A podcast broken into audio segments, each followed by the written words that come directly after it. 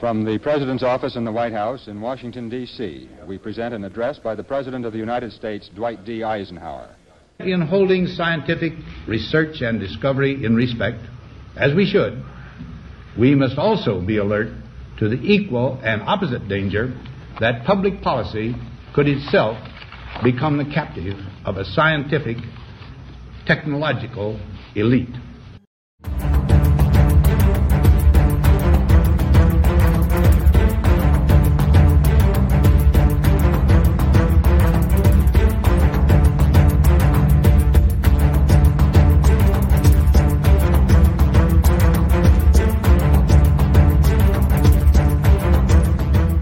Welcome to the Daily Wrap Up, a concise show dedicated to bringing you the most relevant independent news as we see it from the last 24 hours.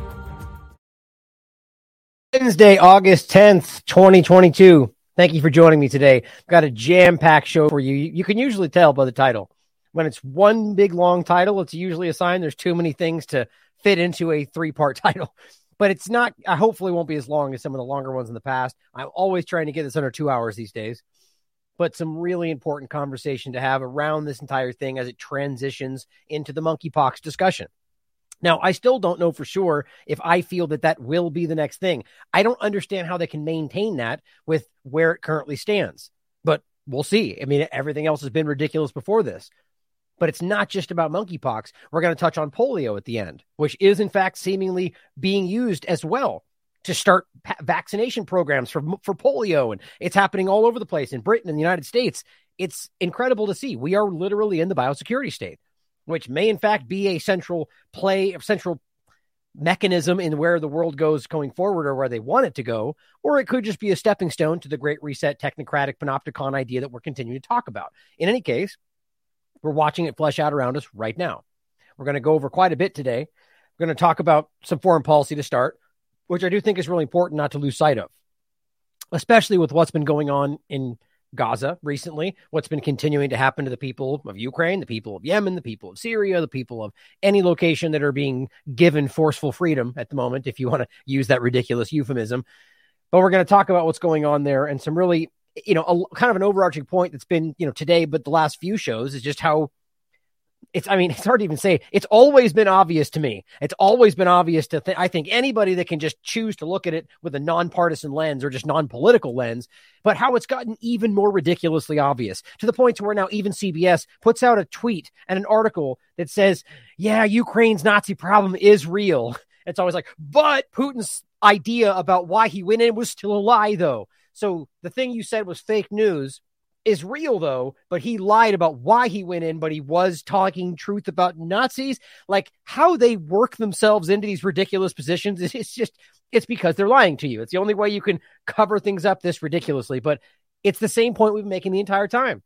Simply that there are there's an obvious entity there. And then if you want to go further, which you know CBS, excuse me, NBC won't do, the United States government, the CIA, has been building and cultivating that thing well before 2014. And I've proven this to you with their own documentation. But of course, it doesn't reach the corporate discussion or many people that only look at quasi independent to mainstream. But we'll keep batting this down and keep letting people see it. See, this is where you guys come in. I need your help every single day to help this information get outside this circle, outside the independent circle, and to those people that just don't even know we're here that think that the independent media consists of the Jimmy Dore show and that's about it that happens today. It's important to get these things in front of many people as possible. And that's not to diminish what Jimmy Dore does. I think he attacks some really good, important things. I have a problem with the partisan framing of anything out there. Even if people think it's leading the right direction, I find that that is the one thing that stops this from changing. Just my opinion. But help me get this in front of anybody you can. Take clips of it, share it on your channels do whatever you can to get the information out. But we're going to talk about that discussion because the Ukraine Nazi discussion we've been on the moment this started, and people are just starting to come around to it. Not just TLAV, but a lot of independent media. It's really important to see that this has been attacked from the beginning. Gaza, obviously, has been continuing. We're also going to get into a, a, a, discussion, a brief read over of some of the da- information around Trump situation to start before we even get into the big conversation, just around what we actually know and the already decided two sides of the party paradigm, which is always how this goes. But all that being said, Yes, it's obviously politically motivated. Like, let's get that out of the way. But that doesn't mean that everything Trump is screaming is actually what's happening right now. We just it's frustrating that we continue to see that as I as I said on the on the AM wake up show. Before the information is even discussed, all we have is an action and then shrouded information on on around it and both the partisan arguments are already made as absolute because they want to. I don't know why we can't see how childish that is, but here we are. And the corporate media plays their game around it as well. But then we're going to get into COVID 19 and really the, the illusion around all of this, not just for COVID 19, but monkeypox and everything else, and make some really important points about how this is being pointed out around the world. Or as the turn of phrase goes, doctor, you know, as I wrote in the title, doctors, the world around right now are standing up, making these statements and entire medical organizations or, or, health ministries are standing up and going, we were wrong. We shouldn't have done this. We shouldn't have given it to kids. We find, you know, every possible way you're seeing this. And yet we still, at least in this country and the media of the West, just refuses to give up on the complete opposite side of this that you're a terrible grandma killer if you don't do exactly what we say four times and everything else. I mean, it's that is about as obvious as it gets but we're going to talk about how it's transitioning even in Germany into kind of overlapping with exactly what China is doing. Now, and then we're going to get into the really important points that are showing you this breaking down, coming from different governments, different media, different areas that are admitting that they were wrong, like Israel or people in Israel or the Danish Health Authority, which I was mentioning. Or in this case, we have another individual from, uh, well, we just talked about from Oh, it was Germany. But in any case, we also have studies coming out of Thailand that are talking about the myocarditis discussion that continue to show you that topic. Again, it's like we're just continuing to dive down these holes that we, in my opinion, completely verified right in the beginning. Not in the beginning of the conversation, but in the beginning of this whole evolution of the of the COVID-19 narrative. We have plenty of peer-reviewed science that shows you that this risk is too much. And that risk shows to keep myocarditis, I mean, continues to get worse and worse and worse. Now we have studies talking about one in every 300. I mean, it's outrageous. But you can ask whether that's valid whether their studies are valid. The bottom line is we know there's a risk. We know that it's more than anything else, including from peer reviewed science that says that kids or anybody does not have a risk from myocarditis after COVID 19. But yet they keep using that narrative to push the idea that the vaccine is better because you get it. It's backward, especially when you take all the facts into consideration. We're going to go through that whole again. And really, just the bigger point here, and then I'll jump right to the beginning, is the idea that young, healthy people are suddenly dying and we just don't know why. I mean, that's actually coming out right now. So we go from a story where we're saying, why are all these kids and athletes collapsing all over the place? You're fake news. Put on your tinfoil hat. You guys are so stupid. To, to the next day, why are all these young, healthy people dying and collapsing and we can't explain it? I mean, it's, it's, it's insulting to your intelligence to not see how ridiculous that is as we have Alberta saying our leading cause of death is unknown. It's just that ridiculous. That's one of my t- title I was almost going to go with today is the COVID illusion is clear in every uh, something like that in every way. If you just look, all the information you need to see the COVID illusion is right in front of you. That's what it was.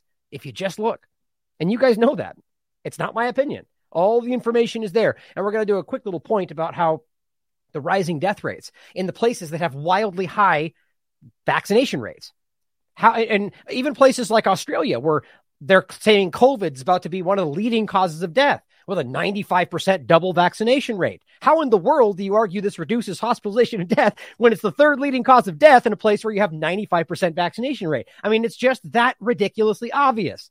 This is why they hate us so much because we make this very clear. And I don't mince words. I don't play the YouTube game. We get right into the facts.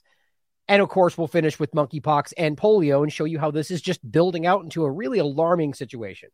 Long opening statement there, but I'm trying to make sure I go through these things so people in the beginning can see where we're going to go. Now, on that last one last note, people are asking me about breaking these up and everything. Be clear again. Remember that Star and Brock, primarily Star these days with the smaller clips, are making clips of all the shows we do. That'll be on Instagram, Rumble, BitChute, TikTok, and everything else if they don't censor them, which they always do.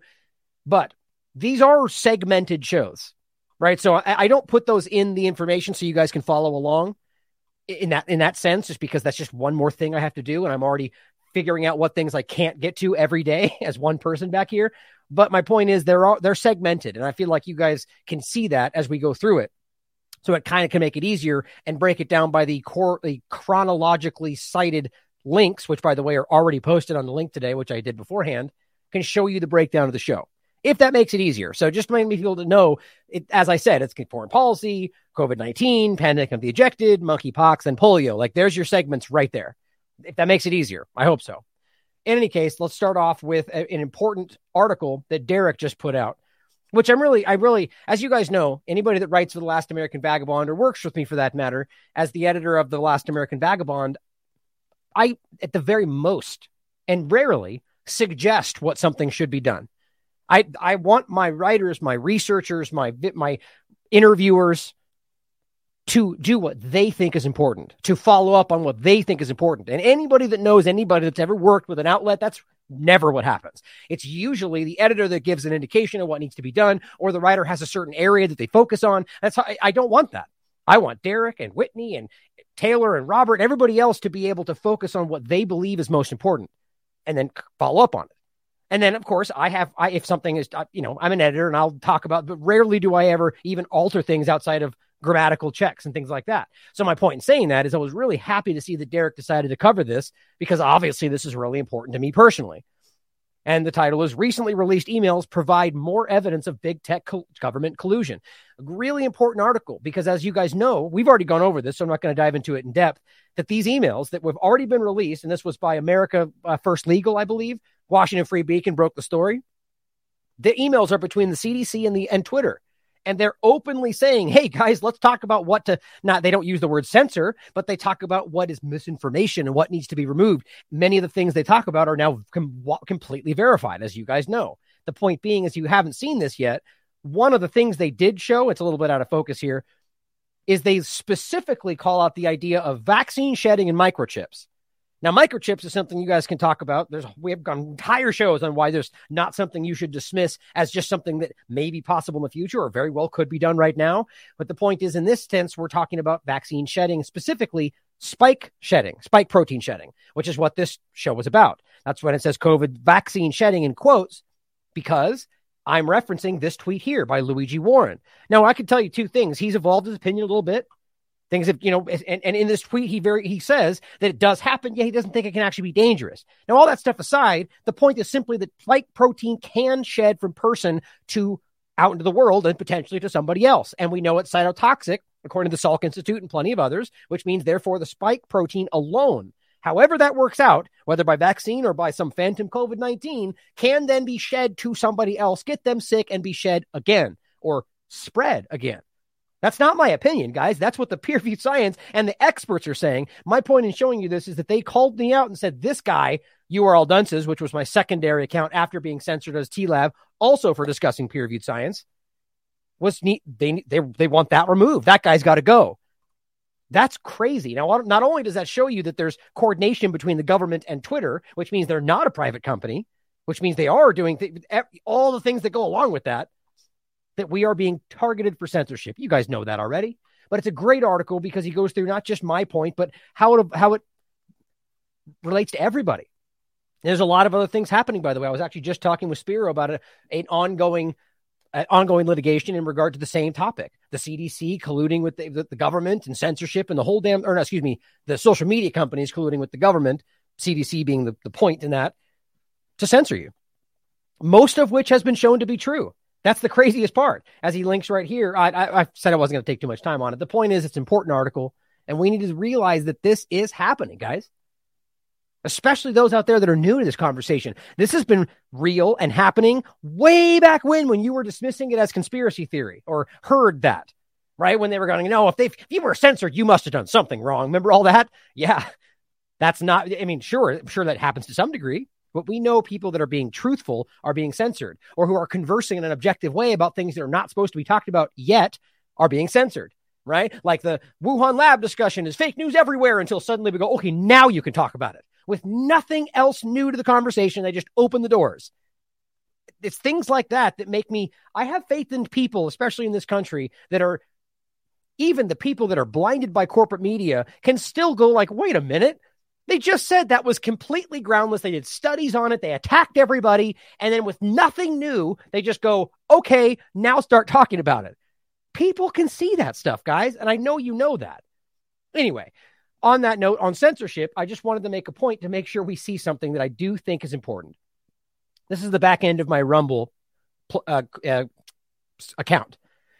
Now, as you guys know, I'm, Rumble seems to be kind of the lead right now on the on the website. Sadly, because Super U was removed in a really ridiculous.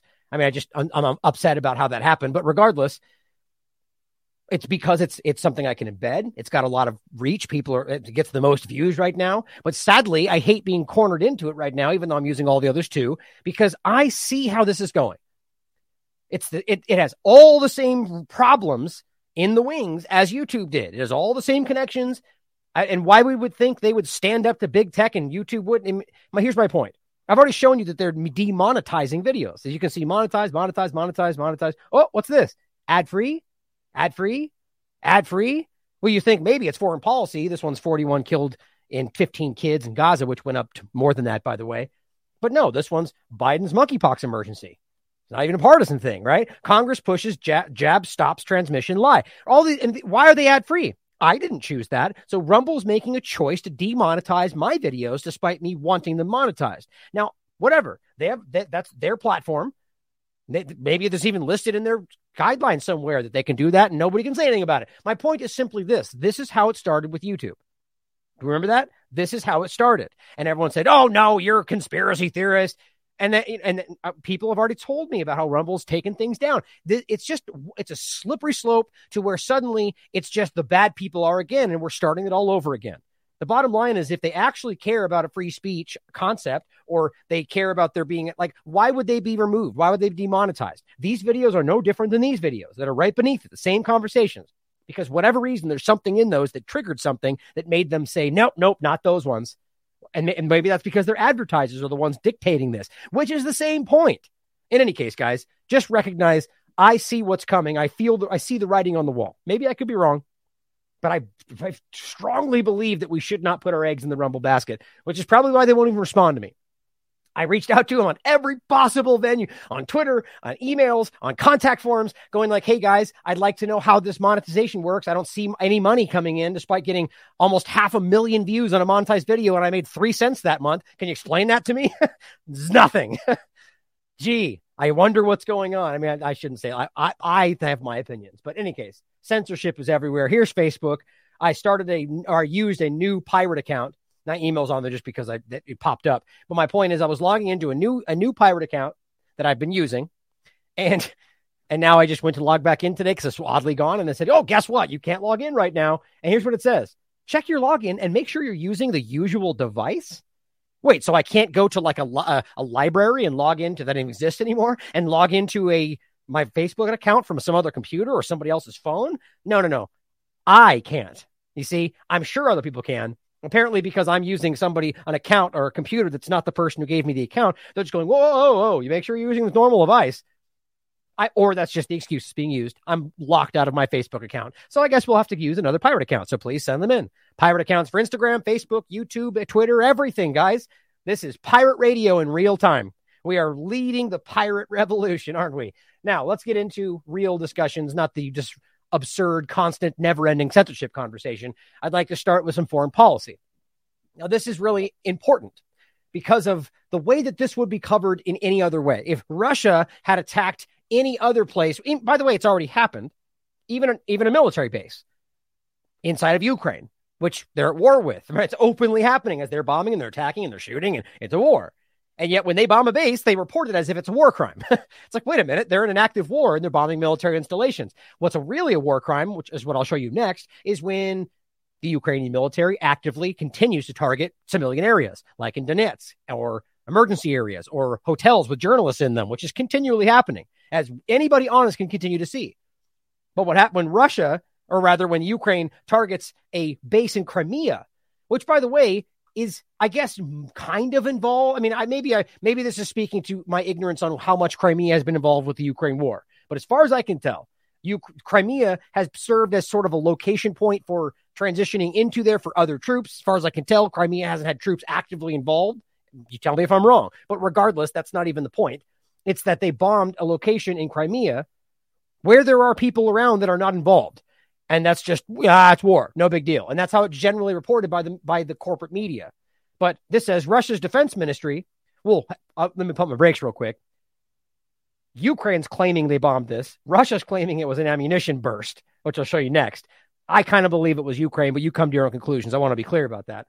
But no casualties after the blast, they say, which is usually probably not the case. Same with the ammunition. They don't want people to have any credit, right? They don't want it to be like Ukraine got a good strike on us and destroyed all of our play, all of our our jets and all, and you know, all, the base is destroyed, which is kind of what happened. Instead, Russia says, nope, nope, detonation of ammunition, which is what we tend to hear all the time when these things happen these days. No, I guess it just got hot and exploded. I'm not buying that. But just so you can see, that's what Russia's claiming. No, it didn't happen. They didn't. It wasn't anybody else. But Ukraine News Live, Ukrainian special forces are claiming they're behind the Crimean blast. Nine enemy warplanes destroyed. Which, by the way, I find hard to believe there wouldn't be people that were there that were attacked. Now, that's not a frontline situation. So again, I argue there's a there's a fog, fog fuzzy line there between what's allowed, what's not. But you know, like any of these people follow rules when they're in the middle of a war, especially not today. But the point is, Oh, it says Ukraine's latest as Russian shelling killed 13 people in Ukraine central. Right. You see what I'm saying? Like, so we're talking about a war ongoing, and that is reportable to them in regard to the. But it's it, it, you get the point. I mean, it, it's it's double standards, hypocrisy on every side of this, especially when you see that Ukraine says what they want and they report it without question, and Russia can say something and they barely even point at it unless they can use it to go against them. It's just not even to say that that's that they're wrong, that Russia maybe Russia's lying but they don't know that for sure. But they always take their stance when they're supposed to be objective journalists, right? I mean, that's what they sell you on, right? That's not true. Well, here is Wittgenstein again, who, by the way, is posting a lot of great video content, which I really like. I mean, you should follow his account. Crimea is Ukrainian, he says.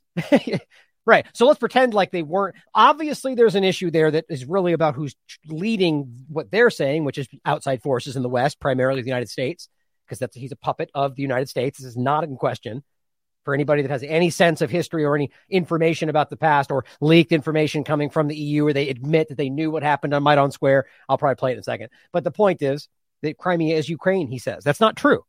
I don't care what. Think about it like this: as we're talking about Taiwan and oh, their right to independence, which every I would argue anybody does, anybody has, except the point is Taiwan has in no way in any effort to take a legal action or legal mechanism to declare their independence, and people haven't acknowledged that at the very least.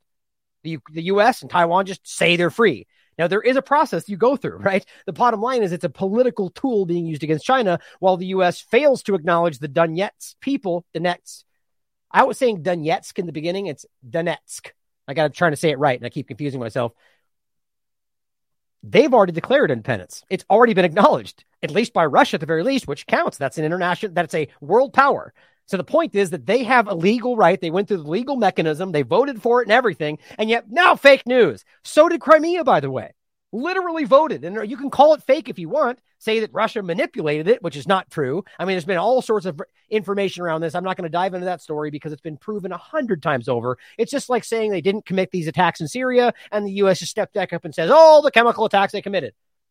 Like, do we really have to go over this again? I mean, the evidence has been blatantly shown, or WMDs, or that these vaccines are killing people. You know, the facts that are easily proven today that they just keep saying the opposite.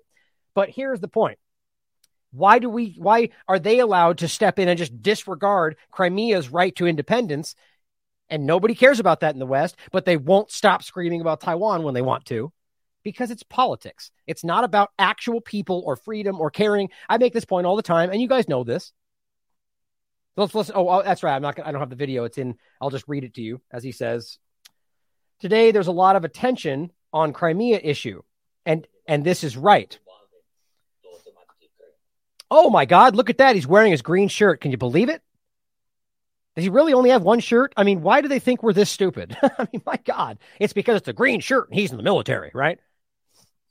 Because Crimea is Ukrainian and we will never renounce it.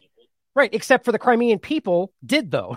And they voted to go to Russia because they're Russian speaking. And because the Nazis that were in power and still are, based because the CIA and the US government and Zelensky leading them, whether he's Jewish or not, is because they have been attacking them, like they're still doing in, by the way, Crimea, but also in Donetsk. It's happening right now. These people are primarily Russian speaking, so they're being attacked by people that are going after the Muscovites or what was it Muscovites? Whatever the derogatory term they're using for Russian people. So as they're screaming about how bad Russia and Russian people are, why would they want to stay there? I mean, they're blatantly open about that. Russia bad guy has been the mantra across Ukraine, everywhere else for that matter. You're not even allowed to have Russian cats and animal shows right now. Like it's because they don't want you to think Russian anything is good.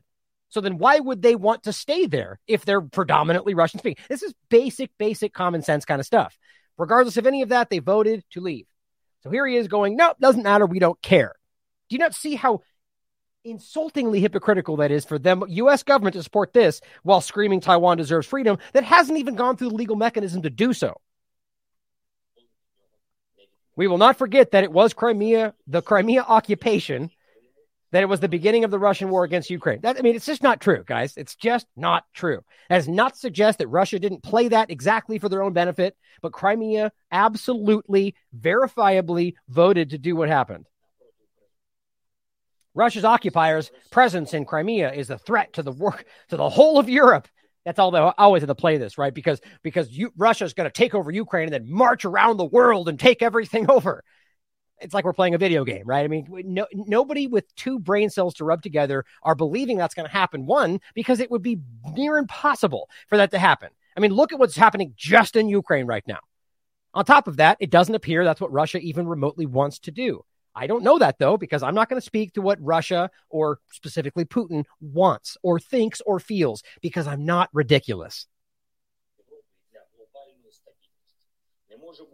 The Black Sea region can't be secure while Crimea is under occupation. Aha! And that is the point because they're trying to secure the control, just like with Yemen and the Hodeida port and the uh, Strait of Hormuz versus the Strait of uh, uh, the Bab al Mandeb Strait, right? They need to control both sides of the landmass. For those that don't have a map in front of you, just look at the where Yemen is. They need to secure both sides, sort of the east and the west, but a little bit angular, like the either sides of that landmass, because that's the most important oil shipping location or for a lot of things.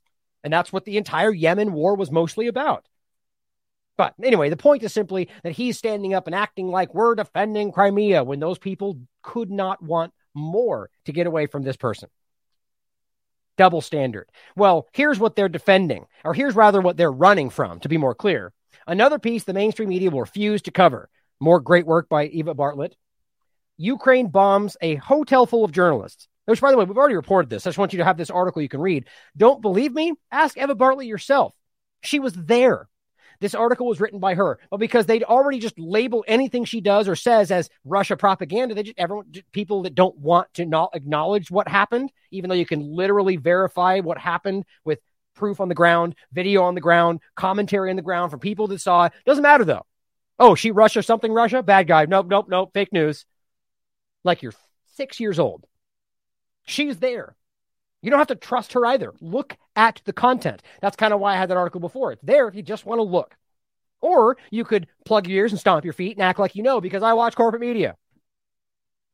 Doesn't want the truth. Ukraine doesn't want the truth of their war crimes to be known. Please read this article. Right? I've already gone over this, but just recognize. And this started with that Mensch girl, Louise Mensch, I think, the one, the corporate media lady who literally tagged Eva Bartlett in her post and said, or tagged the special special uh, Secret Service of the Ukraine of Ukraine and said, "Here she is, go get her." And then this happened. I mean, for crying out loud, you talk about. I mean, any way you spin this, that's a terrible, disgusting bottom of the barrel human being that wants Eva Bartlett to be attacked because she doesn't like that she's better than she is at, at what at being a journalist. In fact, what she is, Mensch, is not even remotely a journalist. You're a talking head for intelligence in the government, as has been shown over and over. But because Eva Bartlett shows how bad they are at their job with just a fraction of her work, they can't stand it. That's my opinion. But look at what you do. Anybody that's going to say, hey, go get her. what do you think that is? Thank God we have people like Eva Bartlett on the ground. On the ground, by the way, which is not what you're going to see anywhere else. And the same point, here's also what she's finding Ukraine targeted a Makiivka uh, orphanage with illegal petal mines. Petal mines like the butterfly bullet, the things that like open up and spray, and it's they're war crimes. These are illegal because of how terribly damaging they are. You, right, like Israel still uses butterfly bullets that are meant to open up and expand and basically just destroy and like delimb people, which is why, big surprise, you'll find endless amounts of people with one arm, one leg in Gaza because of that. And of course mines and whatever else. But that's the primary reason. And they're roundly seen as a war crime. They still do it. People know that. Nobody cares. Why do you think that is? Well, that's evolving though. Israel's losing control of that, but that's different topic. Thankfully, the orphanage was evacuated months ago. Head physician said Ukraine's attack on the orphanage was deliberate, a war crime, and you could watch it for yourself. Right? These are this is excuse me, the head physician of the orphanage speaking on the record with Eva Bartlett. How do you I mean? Of course, she could have made it up. She could have faked that and had a random person, but you know what? You have his name. You have his great. You could check it for yourself, but they won't do that. They're happy just to go fake news, la la la, and run away from it because that is what they do today. Here's an interview with Eva Bartlett we just we did on uh, April 28th, discussing the fake news story that was the mass grave that was just wildly debunked. And so they just kept going forward. Did they ever come back and go, hey guys, as journalists, we have an obligation to tell you we were wrong about this story? Of course not.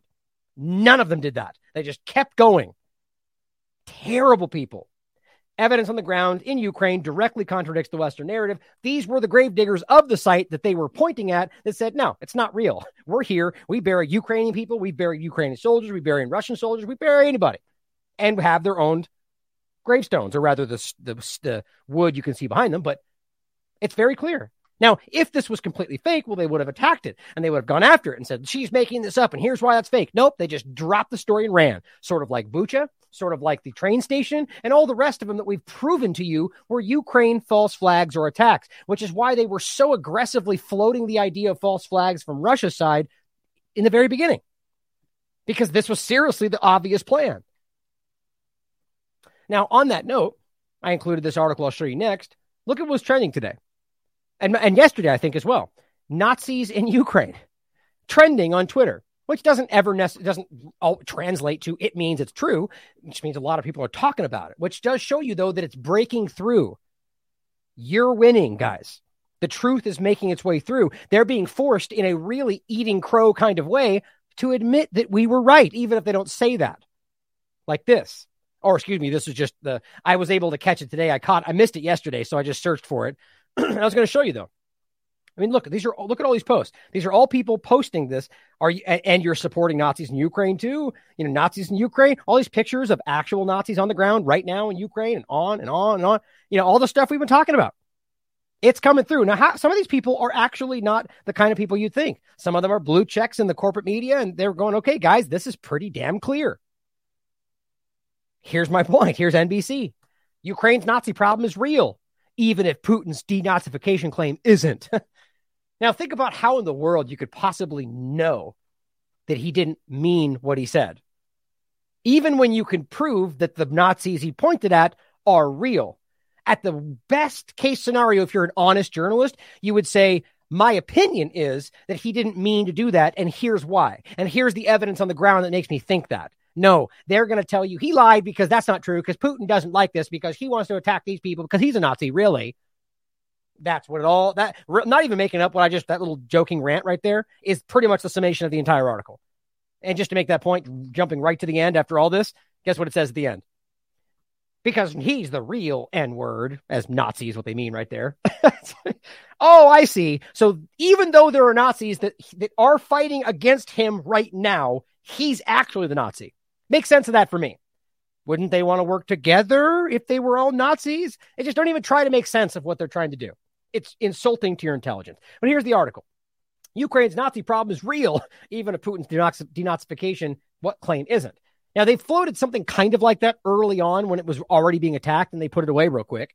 But now it's coming back. This is as of March 5th, 2022 and it's not not like immediately new, but my point is this has been happening. And I think about the reality of this being stated and yet still shouting down people that that talk about this. The point of this is not to say yes, it was some old thing or some history they had or one little group. This article actually makes a better point about it than most any other independent uh, corporate media I've seen, but they still intentionally stop short, incredibly short of the real breadth of the problem.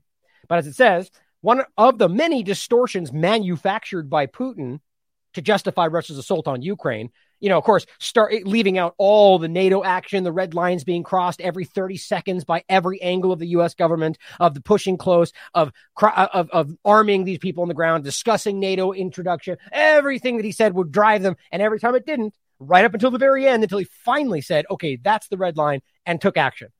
None of that matters though, right? It doesn't matter. As you could argue, you know, what, what, what the US would do if China or Russia were planting nuclear or, you know, missiles and in, and other kind of weapons around in Mexico and Puerto Rico, which by the way is exactly what they were doing right up to Russia's border. But no, no, only Russia bad guys. So we're not even going to pretend that's a possibility, right?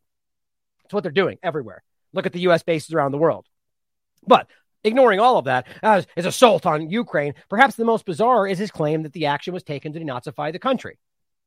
It's, it's, it's bizarre because this person's opinion is that that can't be possible. That's exactly what the article discusses. On its face, Putin's smear is absurd, comma, not least because Ukraine's president is Jewish. I can't even wrap my mind around why they think that's an honest point. We know for as a matter of fact there were Jewish people that work with the Nazis. That's so how that's that's this is trying to cement the idea that that that it's only about Jewish people versus Nazis. Not that there's a thousand other things that happen in the context of a fascist idealism or any I mean, even just if it's only race focused on. It wasn't just Jewish people that got attacked.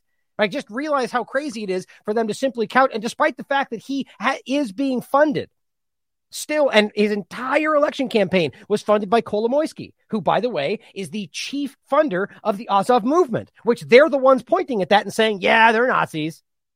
Explain that to me. So if he's Jewish, which means he's not, uh, you know, I guess a Nazi, which is what they get, which not to make it only about Nazi instead of just all the other terms is, is also a, a kind of an illusion. But if he's being funded by the chief backer of the thing they're admitting are Nazis, what do you call that? This is it's just that simple. But it says there's also no evidence of recent mass killings or ethnic purges taking place in Ukraine. Excuse me?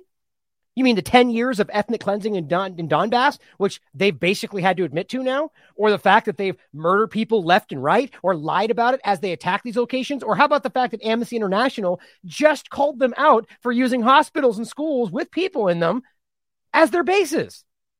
But this article doesn't care because, oh, it's just because we, there's no evidence of it. You mean because you wouldn't get told to say that by people that are in the government?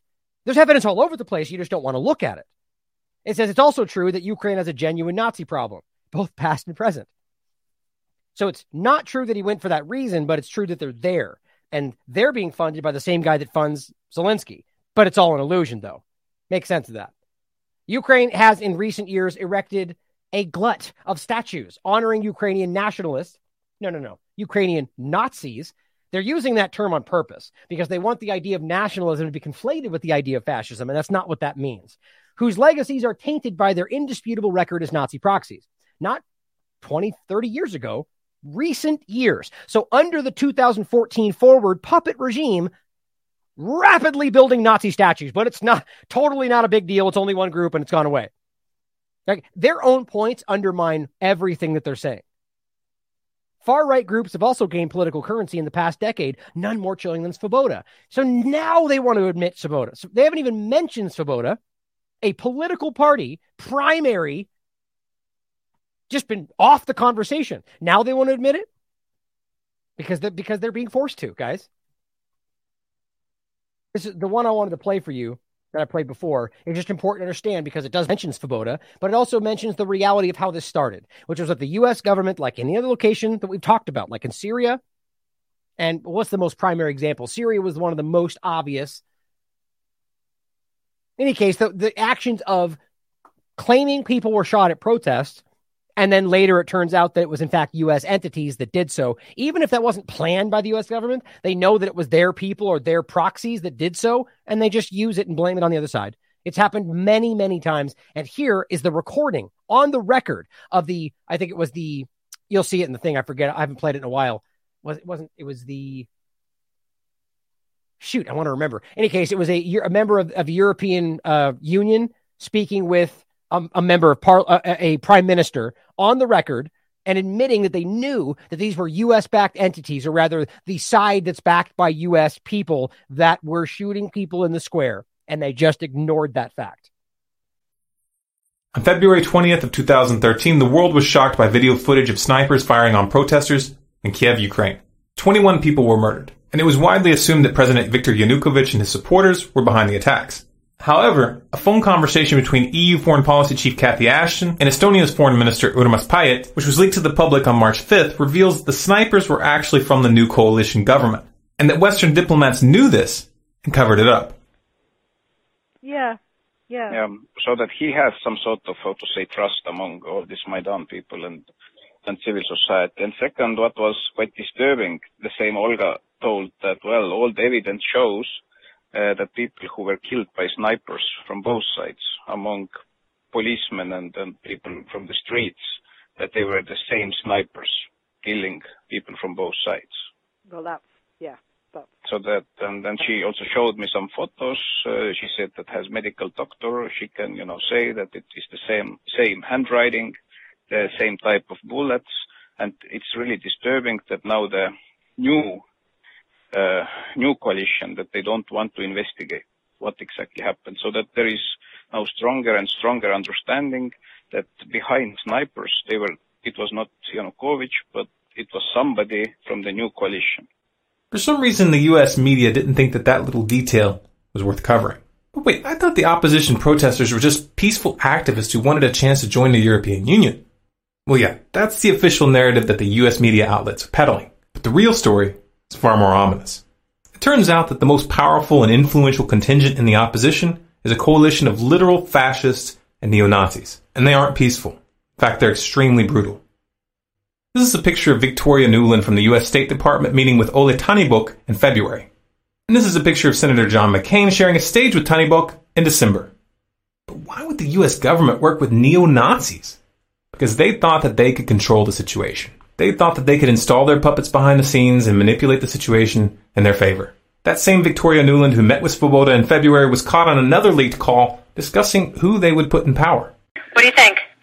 Uh, I think we're in play. Um, the the uh, Klitschko piece is obviously the complicated electron here um, especially the announcement of him as deputy prime minister. And, and you've seen some of my notes on the troubles in the marriage right now. So we're trying to get a read really fast on where he is on this stuff.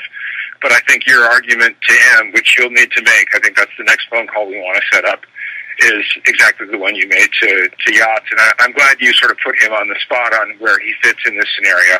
And I'm very glad he said what he said in response. Good. So uh, I don't think Klitsch should go into the government. I don't think it's necessary. I don't think it's a good idea. Yeah, I mean, I, I guess you think what in terms of him not going into the government, just let him sort of stay out and do his political homework and stuff. I'm just thinking in terms of sort of the process moving ahead. We want to keep the moderate Democrats together. The problem is going to be Tyahnybok and his guys and, you know, I'm sure that's part of what Yanukovych is calculating on all of this. Um, I kind of. I, I, I think Yats is the guy who's got the economic experience, the governing experience. He's he's the guy. You know what he needs is Klitsch and Tyahnybok on the outside. He needs to be talking to them four times a week. You know, I I, I just think Klitsch going in, he's going to be at that level working for Yatsenyuk. It's just not going to work. So that was the foreign minister of Estonia. I said prime, so I've, I've had that incorrect. But in any case, it's it's obvious and ver- that's verified. That's what's what you're looking at or what you just heard. And the video, as you could see, including the audio, is Victoria Nuland. Right. What a coincidence of her overlap with COVID 19, talking about the bio labs that were built. There's like 15 labs all working, what, for protection? Come on, guys. There's an obvious overlap to why this is happening, but just recognize how crazy that is. Now Svoboda comes in. Well, they've been there and they've been used this entire time. and you think they went away? No, just like the Azov movement, they got bigger. They got immersed in the entire entity. It's not some small entity. It became the Azov movement. It's no longer the Azov regiment. It's the Azov movement. Political parties, people in, in political positions, entire organizations, police forces. I mean, it's the whole damn thing, guys. Now, as it says, just as disturbing, neo Nazis are part of some of Ukraine's growing ranks of volunteer battalions. And see, there's their couched argument. It's not, it's, they, yes, they take volunteers, but the just the Azov movement, which is only one of them. There's a right sector. There's there's like three or four other groups that are very obviously Nazi oriented, and then Svoboda being one of them as well, the political party. but it's not just a volunteer battalion. They are the, as it says down here at the very least, Ukraine's National Guard. They are immersed with them. But on top of that, they've grown into political parties, positions in the government, and everything. I mean, it's it's completely top down. And it says one of the one is the Azov Battalion. Now Azov movement, which they know. I mean, it's easy to look up. They call themselves that. It's about making it seem as one thing and not an overall movement. Founded by an avowed white supremacist who claimed Ukraine's national purpose was to rid the country of Jews and other inferior races. In 2018, the U.S. Congress stipulated that its aid to Ukraine couldn't be used to provide arms, training, or assistance. The Azov Battalion which, by the way, they're doing right now. Even so, Azov is now an official member of the Ukraine National Guard. Exactly. So as they send weapons to Ukraine, they are funding the Azov movement, breaking their own laws. But they don't care about that. The laws don't apply to them. They barely apply to people anywhere other than the ones they want to in the moment. The bottom line is that they are funding people that are Nazis and they know that, which is exactly the reality of what you can see if you just barely look at the information before this started. On top of that, realize, guys, that this goes much bigger than just this one part of it and this one small group. But going forward, it says at the end, right now, every day that Putin ratchets up his assault against the Ukrainian people with scorched earth zeal, it's hard not to see who truly deserves the N word. Nazis, what they're talking about, which is weird that they wouldn't just say it. But the point here, it maybe just meant to draw ment- mentally into the race discussion. But the idea is that first of all talking about scorched earth zeal. Scorched earth, really? If it was scorched earth, this, the whole of Ukraine would be taken over by now. Like it's so painfully stupid to act like this is what they wanted it to be. Maybe that maybe it's. I mean, you have to remember, guys, the whole January sixth overlap here is kind of the same thing, where they were hoping they would take the bait. Clearly, they were hoping Putin would do what they wanted him to do, as they kept poking that bear. Do it, do it, do it, and he did it. And they go, oh no, look at what he did, right? That's exactly what they wanted from January 6th. But don't don't forget the Rise Above movement, right? Which is the group in Charlottesville, as well as many other groups that were there and other places that are like this, is the international arm of the Azov movement in the United States. They've met with them. They've had Zoom calls. It's publicly pointed out. And that was the impetus for the entire discussion of the rising white supremacist threat and the cars hitting people and the and the uh, Unite the Right marches how much more obvious does it need to get as they then overlap and they want ultimately want to blame, I guess, Putin for what they've been building? I mean, it's just clumsy and transparent. But Putin's the Nazi, right? Now, I'm not even arguing that's not true. Who knows? Because we need evidence, don't we? I'm not going to guess at things like that. But what we do know for sure is the people that they've been arming and funding and training are, in fact, that. That's a clear fact. And that's why I point this out not just Azov, documents prove the CIA has been cultivating fascism in Ukraine since at least 1948, which in actuality was the OSS until 1953, which then it became the CIA, but it's the same point. And the documents are in there. You can read it for yourself. Oh, dang it. Stupid super U bed is no longer working, but you have you have the uh, Odysee right there. The documents you can pr- find in the documentation right here, which by the way, I'll just open it for you. I'll include it. Is it's about Operation Aerodynamic. It's a declassified CIA.gov art document, which very clearly discusses in open discussion how what they were doing was trying to build a fascist entity using an, an organization that was just about like is drifting into the distance diminishing wasn't very popular and they grabbed that. In this case it's being referred to as zpuhvr but they discuss it now as the uh, the ukrainian organization, the national, what is it, the Organization of Ukrainian Nationalists. That they built this. They took the person, Mikhailo Lebed, who was a known Nazi war criminal, not a hypothetical, but known Nazi war criminal, and made him the lead of it. In fact, they set him up in a group called, uh, what was it called? Uh, right here, Prologue in, in New York City. They allowed a Nazi war criminal to run a company in New York City so they could have cover but it was also growing this thing in Ukraine. This is that you could tie the lines from this right to today with the Azov movement. It's that simple if you just look at it instead of taking a narrative at face value. I know you guys aren't doing that, but as I said here, Ukraine's government has been overrun with CIA grown extremists since 2000. I should have said at least 2014. Azov was just where it started. You can read all these, I'll include them, as well as a general search for Azov so you can read through all the other discussions we've had since the very beginning. Now, shifting over to other foreign policy, I just want to reiterate what is happening in Gaza that the corporate media could care less about. As this person adds to Sarah's tweet, uh, which I'll read next, it's a quote, complicated issue, but only one side is burying children every day, though, right? It's really not that complicated. It says there are, and by the way, it's especially not that complicated when you realize, legally speaking, as the, per the Geneva Conventions and the United Nations, that an occupied territory has the right to armed rebellion, which means they don't have to wait to be attacked. They could just attack because they're occupied, which means they have a legal right to do so. So that ends the conversation. There's a thousand other moving parts to this, but the fact that they keep acting like Israel's defending themselves is literally and legally speaking impossible as they're occupying a nation which by the way is still what is stated by the you know in a general sense by the United Nations and the Geneva Conventions. They've always maintained an occupied territory. Always. So that means they have a right to do what they're doing, even if they're not attacked first. Why can't we acknowledge that very clear and obvious fact? Especially since people have long since made the argument that it, there was never a Palestine. Maybe I'll just play this again, just for good measure. I mean, when were Palestinians born? What was, uh, what was all this area before the First World War? When Britain got the mandate over Palestine, what was Palestine then? Palestine was then the area between the Mediterranean and the Iraqian border. You say there is no such thing as East and West Bank. No, East and West Bank was Palestine. I'm a Palestinian. That was Golda Meir, one of the very first prime ministers of Israel, one of the founding members. Right, but it doesn't exist though if you listen to your own government, right? That's fake news. The point is, it's an obvious situation, and what they're doing is taking a political side. And here's what they are okay with for that political side. Here's Sarah Abdallah, which, by the way, you should follow along with Robert Inlakesh if you want to know what's really going on.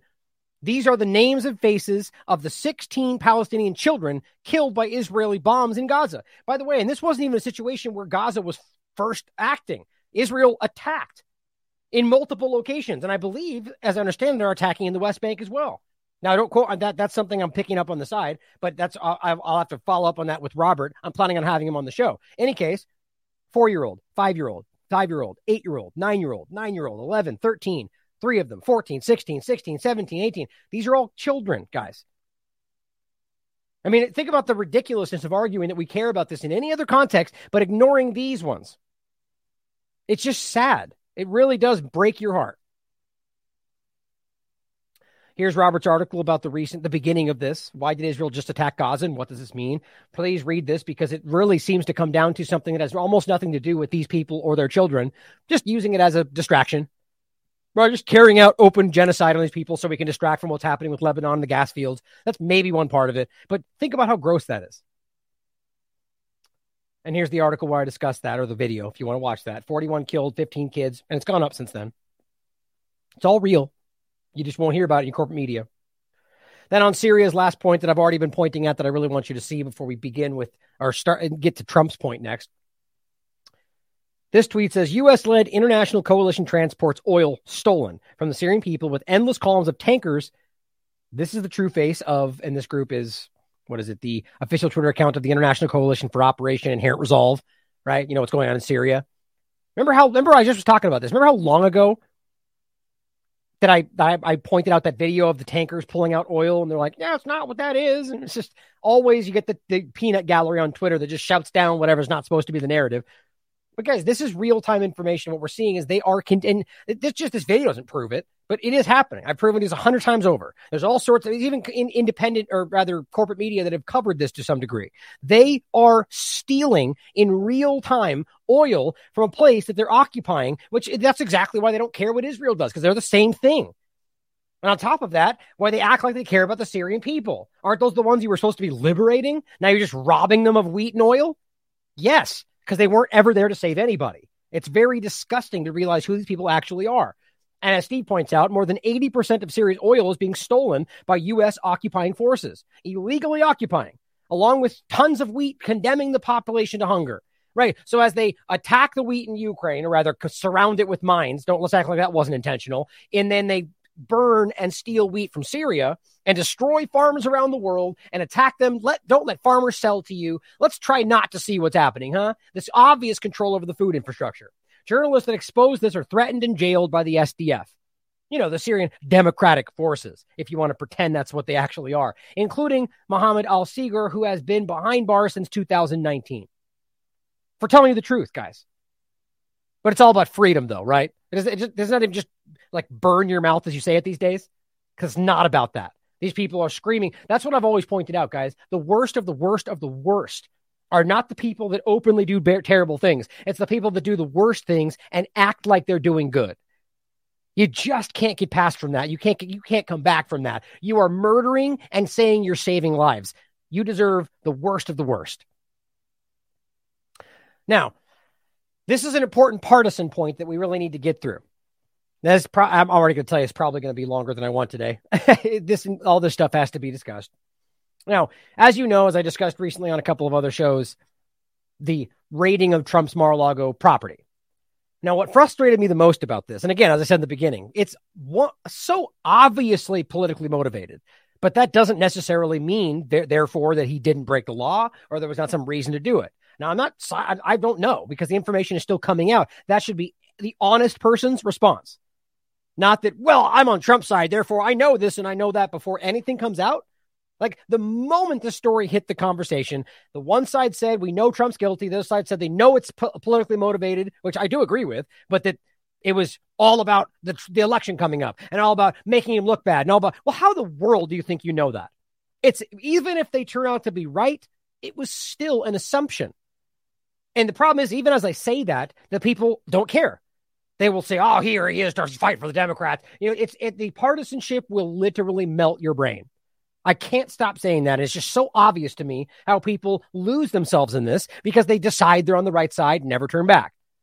The problem is that right now, what it seems is there is some in- indication that there was a back and forth happening here about documents and about how Trump and his team see or his and his, at the House seem to be kind of going along with it. But the argument is that he was dragging his feet. But all this is up in the air right now. And as you know, I think I just saw he just pled the fifth about what's going on, which doesn't necessarily indicate anything. I ask me damn anything, I'll say the fifth if I can, especially with the government today, just because I don't want they I hate them being involved in anything. But Trump was part of the government at this point. But what we're watching, what we're going to read through here is the information that we have from Daily Mail and I think New York Post and plenty of others that have re- reported this.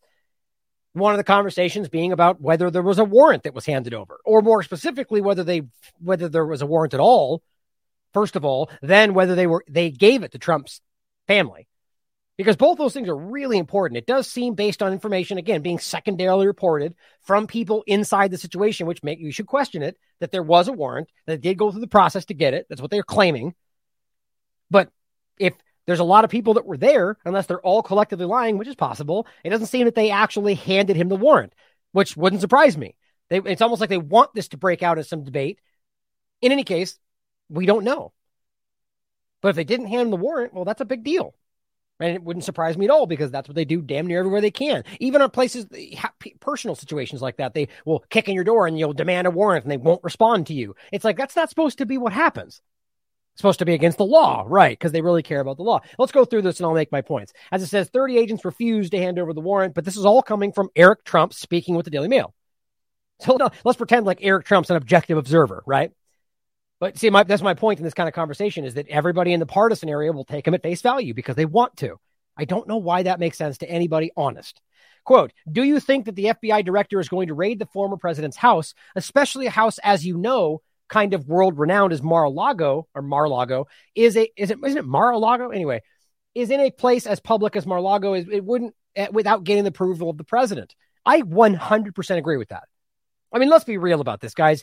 Is it possible that Biden had no idea? Well, yeah, because Biden doesn't seem to know what's happening right in front of him half the time. So maybe they just went around him knowing that he's not even really in charge of what's happening. Or on top of all of that, is it possible that he just wasn't involved? I guess.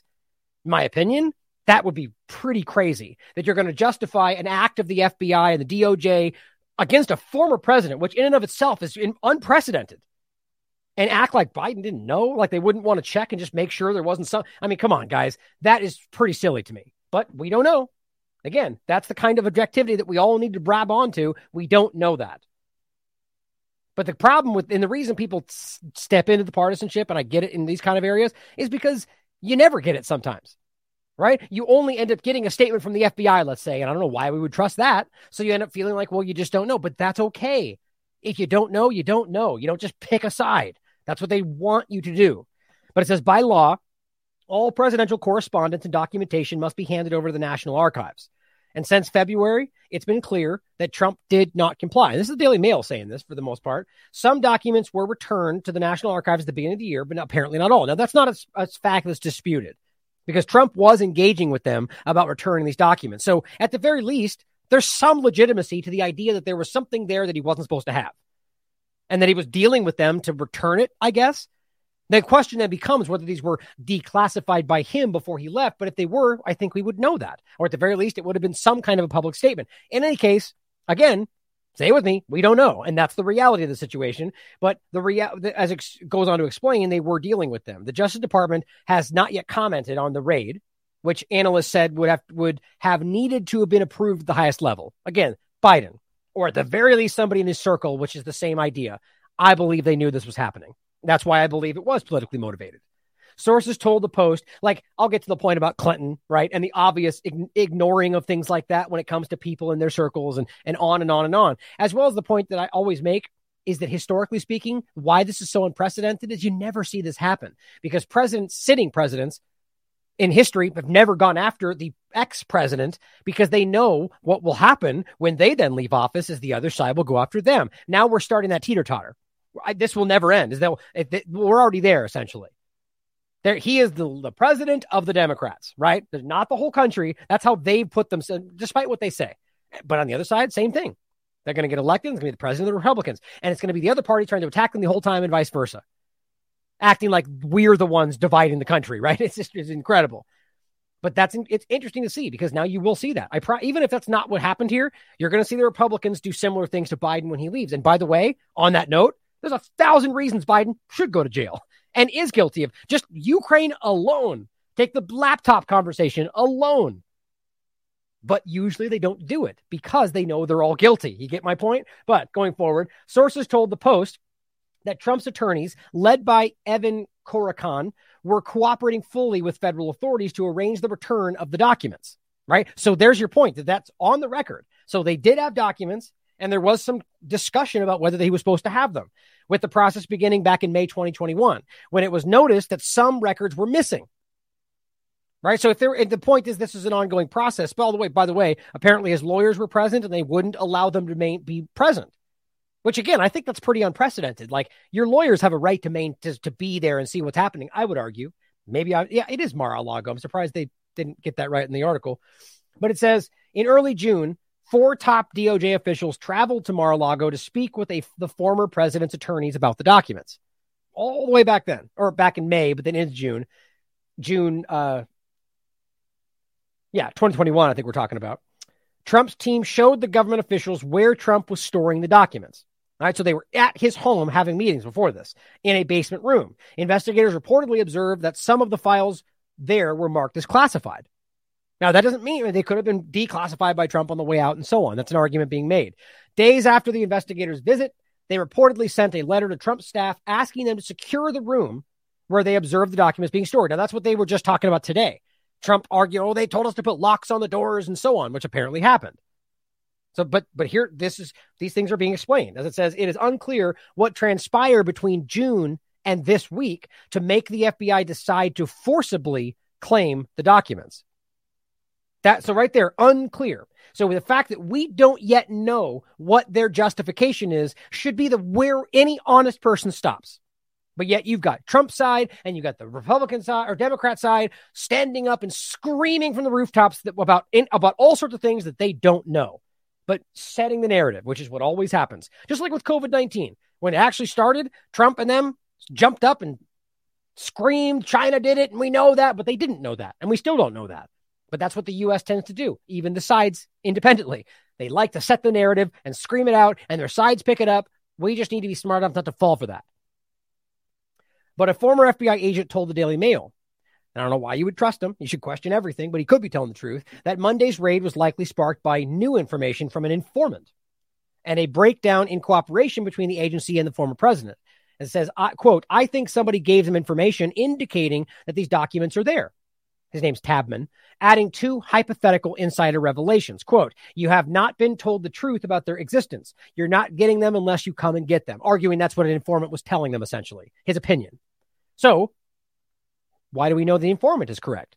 Maybe the informant was being politically motivated. So, in any case, the FBI appears to, if this guy is correct, t- taken that as a green light, as saying, well, is that enough? Let's just take it and let's make that enough. And they do it because, yes, there's obvious political motivation there. But remember, guys, that Christopher, I was, it's not, is it Christopher? The person currently at the FBI, the head, is a, was appointed by Trump. That doesn't mean that he was on his side or blah, blah, blah. But these are all important things to remember. But it says the FBI protocol, according to Tabman, is to move forward with seizing information once they feel that voluntarily obtaining it is no longer viable. So if they felt at some point that they were he was never not cooperating enough, I guess they have the, the legal right, if you believe they have that right, to just step in and take it. I have an issue with the FBI from its foundation, from the beginning, from its impetus, and I've made that clear in the past. They are undemocratic. They are un, they are counter to the Constitution especially with the way they conduct themselves. But that's a separate point. I guess real not really, but I'm just trying to make it clear that I'm not taking anybody's side here. We're trying to be objective about what we're looking at, but even objectivity today is taken as some kind of an attack.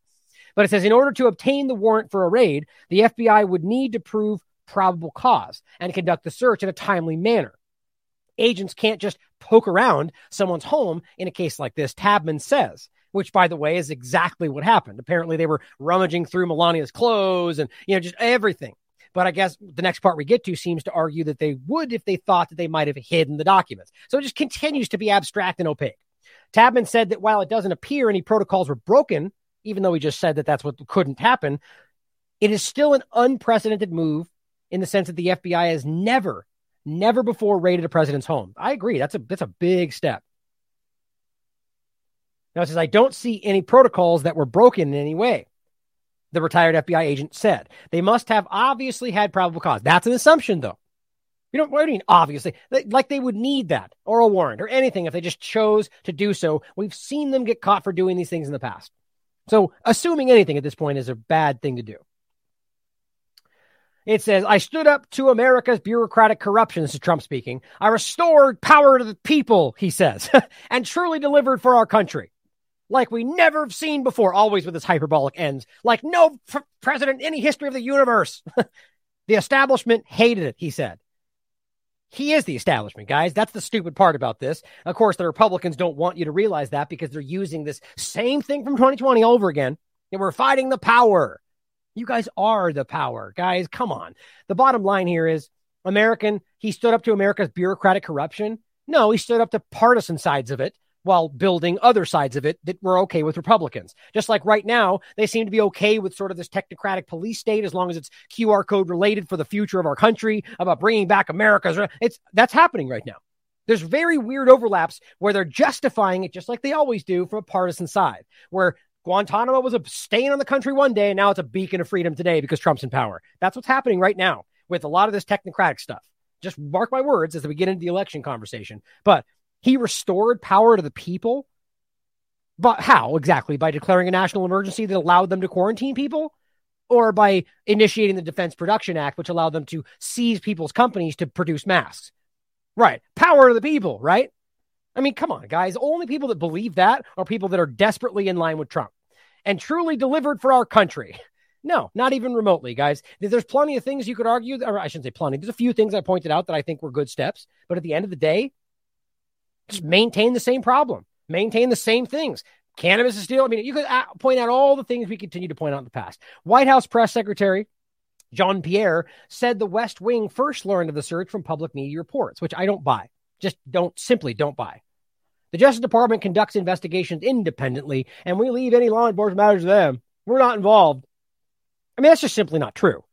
The argument they even conduct investigations independently is what the story is you know, they're not controlled by the White House, but I don't buy that.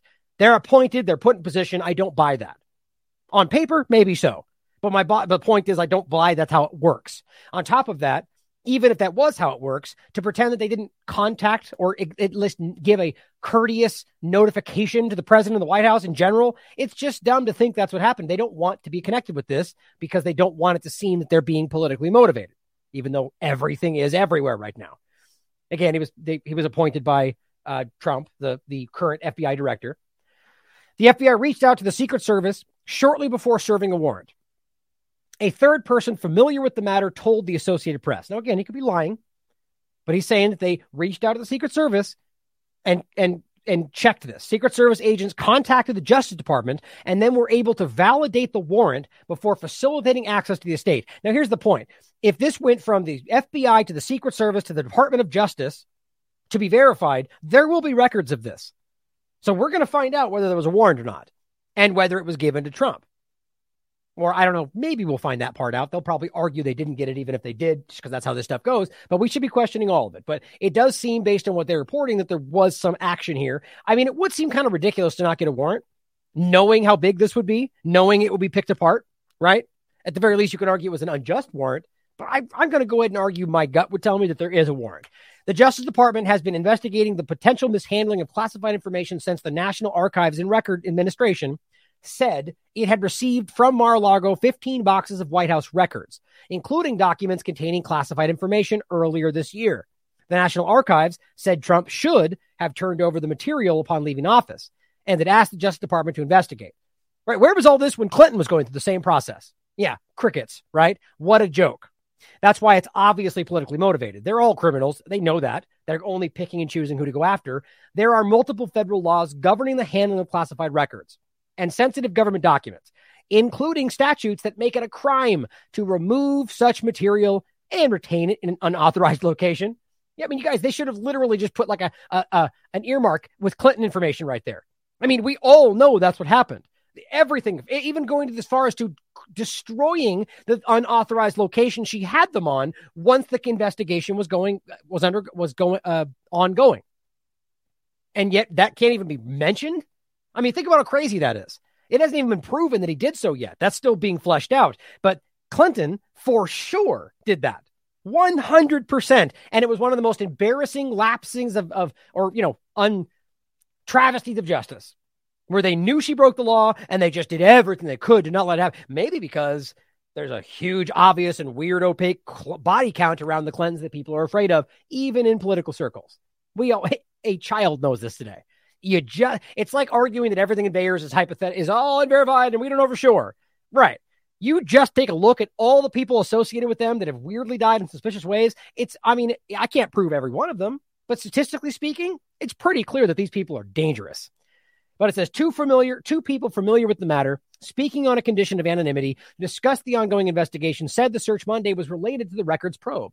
Agents were also looking to see if Trump had additional presidential records or any classified documents at the estate.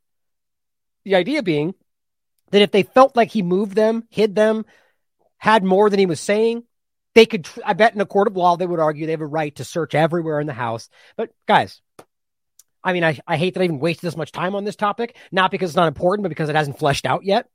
But I thought it was important because of how much fervor is around this topic. Just recognize Right, BleachBit. right? exactly. Talking about Clinton, someone commented the, the, the the tool she used. Remember when she was asked about the document? Did you wipe those servers? And she's like, "What? What with the rag?" Do you remember that? Remember how stupid? Are you, are you are you pretending the Secretary of State doesn't understand? Sir, I mean, come on, guys. Uh, it's just so funny how they always be seen. They'd rather be seen as incompetent than criminal. That's what she did right there. You mean like wipe them with a rag? Jeez. Anyway, the point is let this flesh out and we'll discuss it when the information comes out. The reality, though, is that this is so clearly politically motivated and it will be used by both sides. And it's going to be impossible to even get to the truth of this because of that. That's always what happens. Now, as I said on the show the other day, what if he did break the law? Right? What if he did do this? Just because Clinton didn't get a, held accountable for it doesn't mean that he shouldn't. They should both be held accountable. So the argument will come out if they do prove that, that, well, it's, uh, you know, like basically it's unfair. Well, that's not an argument, guys. It's not unfair. It's not an argument. The reality is that, yes, Clinton got away with it. But if he's also breaking the law, if we just don't, if nobody's held accountable, then you get the real picture that nobody ever really is held accountable in these positions. But as we continue to see that this will, that, oh, I, excuse me, last point I was going to make was that ultimately, like, let's say they found something big Let's say they have all sorts of real deal stuff about how some, some kind of, you know, organizational action with Ukraine or Syria where he's like stealing things and making money from it. Like that's certainly possible. I know the Republicans don't want to think that, but that's possible for anybody in these positions, both Biden and Trump alike. Look at what Biden's doing in Ukraine. I have no doubt Trump would take pro- uh, advantage of something like that based on everything he said prior to being elected in his books and everywhere else. He praises the idea of being dishonest when it can benefit his business. So my point is, if they did find something that was just a lock an undeniable video of him breaking the law, they'll they'll to the death argue that it was fake, that it was wrong, it's not true, because it's politically motivated from both sides. They, and this is why you, I can, I, you, I will never get the attention of the, the partisan sides because I don't choose a side. Objectivity is an attack to people in partisanship. But to show even further how this does seem politically motivated, apparently one day after raiding Trump's house, the FBI apprehended Representative Scott Perry and seized his phone. Now, again, we don't know what's happening yet. Maybe there is something he did wrong. Maybe he has, you know, there's something anywhere you could go with that. There is a reason, and maybe he was arrested. But I do see the connection here. And I do feel that there's an action here trying to make the, because I've made the case from the beginning about how January 6th and all of that is being used to frame genuine, honest people that are Republicans who believe in freedom and believe in medical freedom and believe in the Constitution, the ones that maybe aren't falling for all the political nonsense of the deep, you know, Republican side. But at the end of the day, people that are Republicans that just believe in these things, and I, I would argue wrongly believe Trump and their side do too, that they want to frame them as being the lone white supremacist terrorist entity. They want to overthrow the government. That's what January 6th was. So by going after them in this way and then building this kind of idea, well, you could see how that might work making it look as if they are already criminals. Therefore, so too are the people that support them, and so on. All that being said, we don't know, and we'll wait to find out and report it when it comes. Now, let's jump into the COVID 19 conversation. Now, this is really interesting to me. Let me do this real quick. I think I shorted the window and I can't see the bottom of it. Oh, look. Oh, go. So I wanted to read this first. This is from science.org. Now, this is a actually really important old post from 19, 1969 of doc of, of professionals and, and MIT professors who spoke up and argued that we have a problem with exactly the clip we played in the beginning, a scientific elitists group that are driving us in a very dangerous direction. And they spoke up. They even did a protest and stopped research and said, look, we're going to do a, a, a pausing of our work protesting just to see this, guys, that people saw this. And at every step of the way, just like we see today, they shut up the people that poked at it. They put them out of their jobs. They were they they canceled information. I mean, this is where we all, all the way back then. And we can see it all the way through, like I keep pointing out, the WHO speaking up, the HHS, people in the FDA, they squeak out and they go, no, this isn't right. We shouldn't be doing this. And they get disappeared. They get fired from their job. They get discredited or whatever else happens. So here's an example of that. A group of professional professors, excuse me, and graduate students, this is again 1969, have scheduled a voluntary, a voluntary research halt at MIT on 4th of March 1969 to focus attention on how the quote misuse of science and technological knowledge presents a major threat to the existence of mankind. Look at that. They were telling you back in 1969 that the direction they were turning everything right then was a risk to the entirety of mankind. Tell me that's not relevant to where we are right now. The idea of stopping research as a practical and symbolic expression of the apprehension felt by scientists seems to have originated among graduate students and professors at the MIT physics department, but in the last few weeks has spread to other MIT departments as well. The heads of three departments were among the those signing the original faculty statement supporting the research stoppage. It says, as well as stopping research uh, on 4th of March will be devoted to a discussion of problems and possible ways for scientists to initiate political action. It says they will speak on, on reconverting the U.S. economy from defense to domestic production. Look at that. Isn't that a huge point today? Right? Where instead of everything being related to military, you know, manufacturers of death and the and the you know the Halliburtons and all the you know one producing weapons and everything else biological related, gene, all of it is is is centered around defense. All of it now. Everything that they're funding is on the idea of some kind of DARPA or defense production. All of it, or DOJ, or uh, rather, any case, what's the other term? I, I don't want to get sidetracked. It's all defense related to the military. And they saw it back then. They were, except they were watching it change. They were, and, and domestic production isn't that the same point of what people are making today, predominantly on the Republican side? That we need to get back to producing things domestically, so we're not dependent on foreign. Well, no, they want to go from a re- world government and most of our government direction to the technocratic Great Reset side. I understand, even Republicans right now that are being voted in are nodding towards the idea of needing those things for to rebuild this country, but still arguing like QR code, robotic kind of directions. It's I'm telling you guys, we are getting duped with what's happening right now in regard to the elections and where it's going, just as always. But look at that. Guess nobody listened to them, huh? Back in 1969. The original faculty statement was signed by 47 senior faculty members of MIT. Last week, the statement was sent to the whole faculty for signing. This is not some fringe, small little thing, guys. Make sure, yeah, okay, I make sure I wasn't missing the majority of the faculty cut off at the bottom. So it says up here the faculty statement asserts that, quote, through its actions in Vietnam, our government has shaken our confidence in its ability to make wise and humane decisions. Nothing changed. That's still where we are. The same thing happening now. Quote, to devise means for turning research applications away from the present overemphasis on military technology towards the solution of pressing environmental and social problems. Now, that again, uh, the idea of dealing with environmental and social problems, that right now is an that makes you think of where they're going. But dealing with not hurting the planet is something we should all be in line with. Not being forced in directions they tell you will solve that, but you making personal choices for your life. The point is that at this time, they were drastically changing the work in the direction of defense. And now the defense is in line with that same thing. We're just now pivoting back to that under guise of, or rather, pivoting back to the Great Reset under a guise of helping the environment and social problems.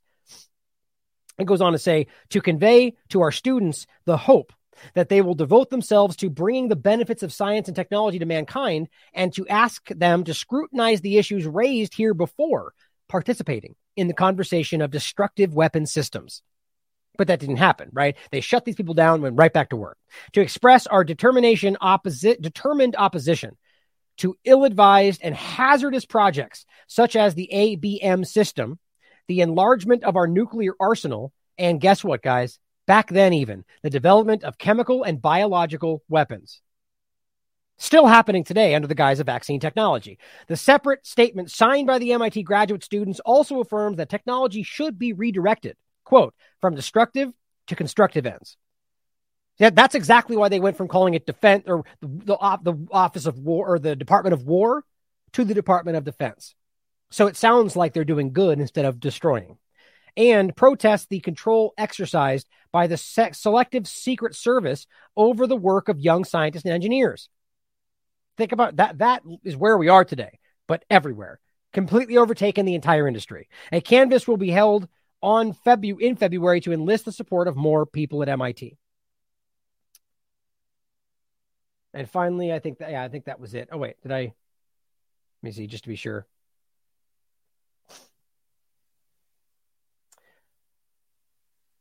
I think that was it.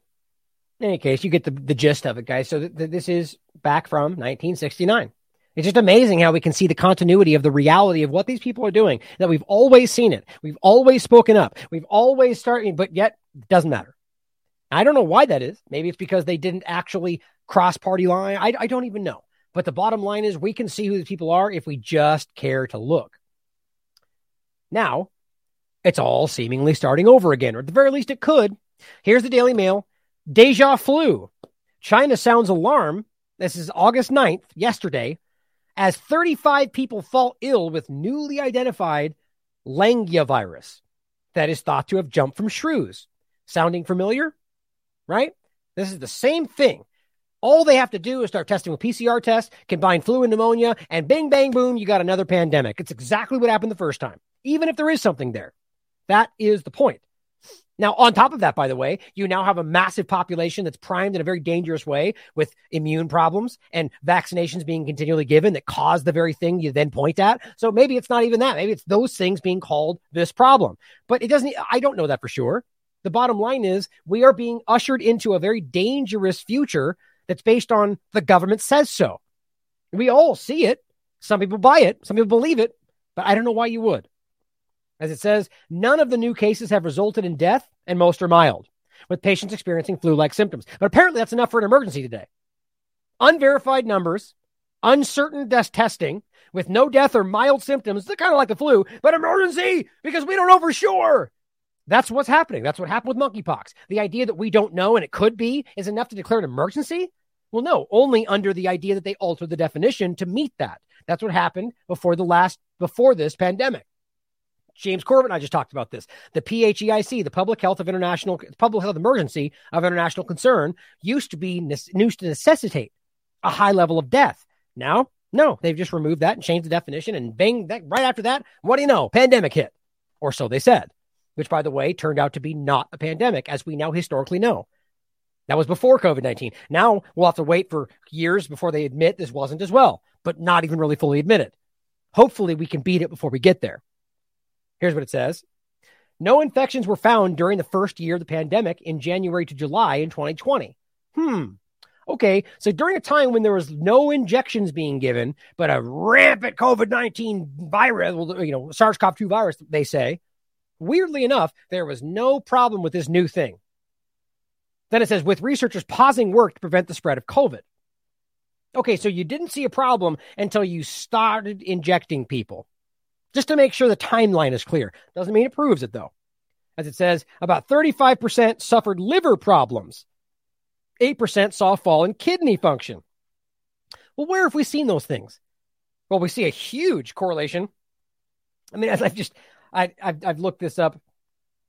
Many, uh, what was it? See if I can just make it pop up like that. I used to have these saved, but yeah, right. Just quickly type it in. Drug induced liver injury after COVID 19 vaccine.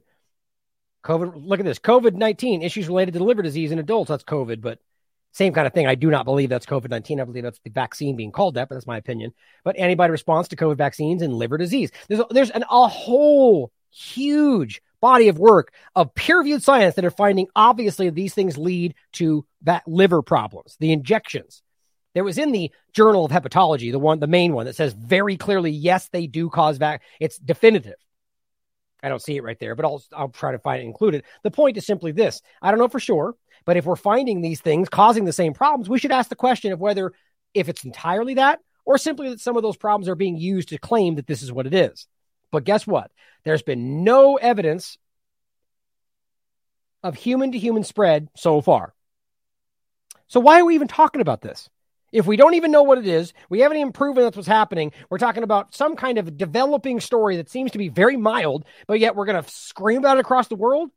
Yes, because they want to keep you in this state. Then it says there is currently no vaccine approved for humans, but at least eight are currently being tested on animals. There's your point.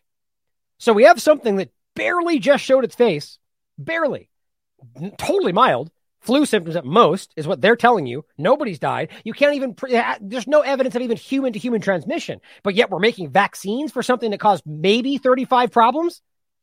How do we not see how crazy that is? It's because it's all about the biosecurity state and getting you to make be scared and take these injections. Probably the same stuff for all we know. Who knows? But as Ben Swann says, trust the science, right? Because trust the science amounted to Dr. Birx in December 15, 2020, saying Quote, this is one of the most highly effective vaccines we have in our infectious disease arsenal. That's what she said. Then on July 22nd, 2022, said, quote, I knew these vaccines were not going to protect against infection, and I think we overplayed the vaccines. Yeah, exactly. I mean, the fact that she admitted that, she should be in prison because of what happened. But so should all of them. She's just choosing to try to make us like I argue this is about trying to rewrite history and act like she's on the good guy side. But if you knew it, then you lied about it. That's pretty clear. But trust the science, though, right? Because that's what they said the science was. One of the most highly effective vaccines. Well, that was during Trump's administration, which they went along with. Trust the science is ridiculous in the context of how they're spinning it, which means trust the narrative of what you're told. The science we show you every damn day. Here's an example of it. Oh, they still put fluoride in your water, by the way, in case you didn't know that. Not a conspiracy theory. Like, that's crazy that even that is still not, uh, kind of considered a conspiracy even though they've openly conversed about this in a thousand different ways for, for teeth and whatever else. Yes, we've got fluoride in our water.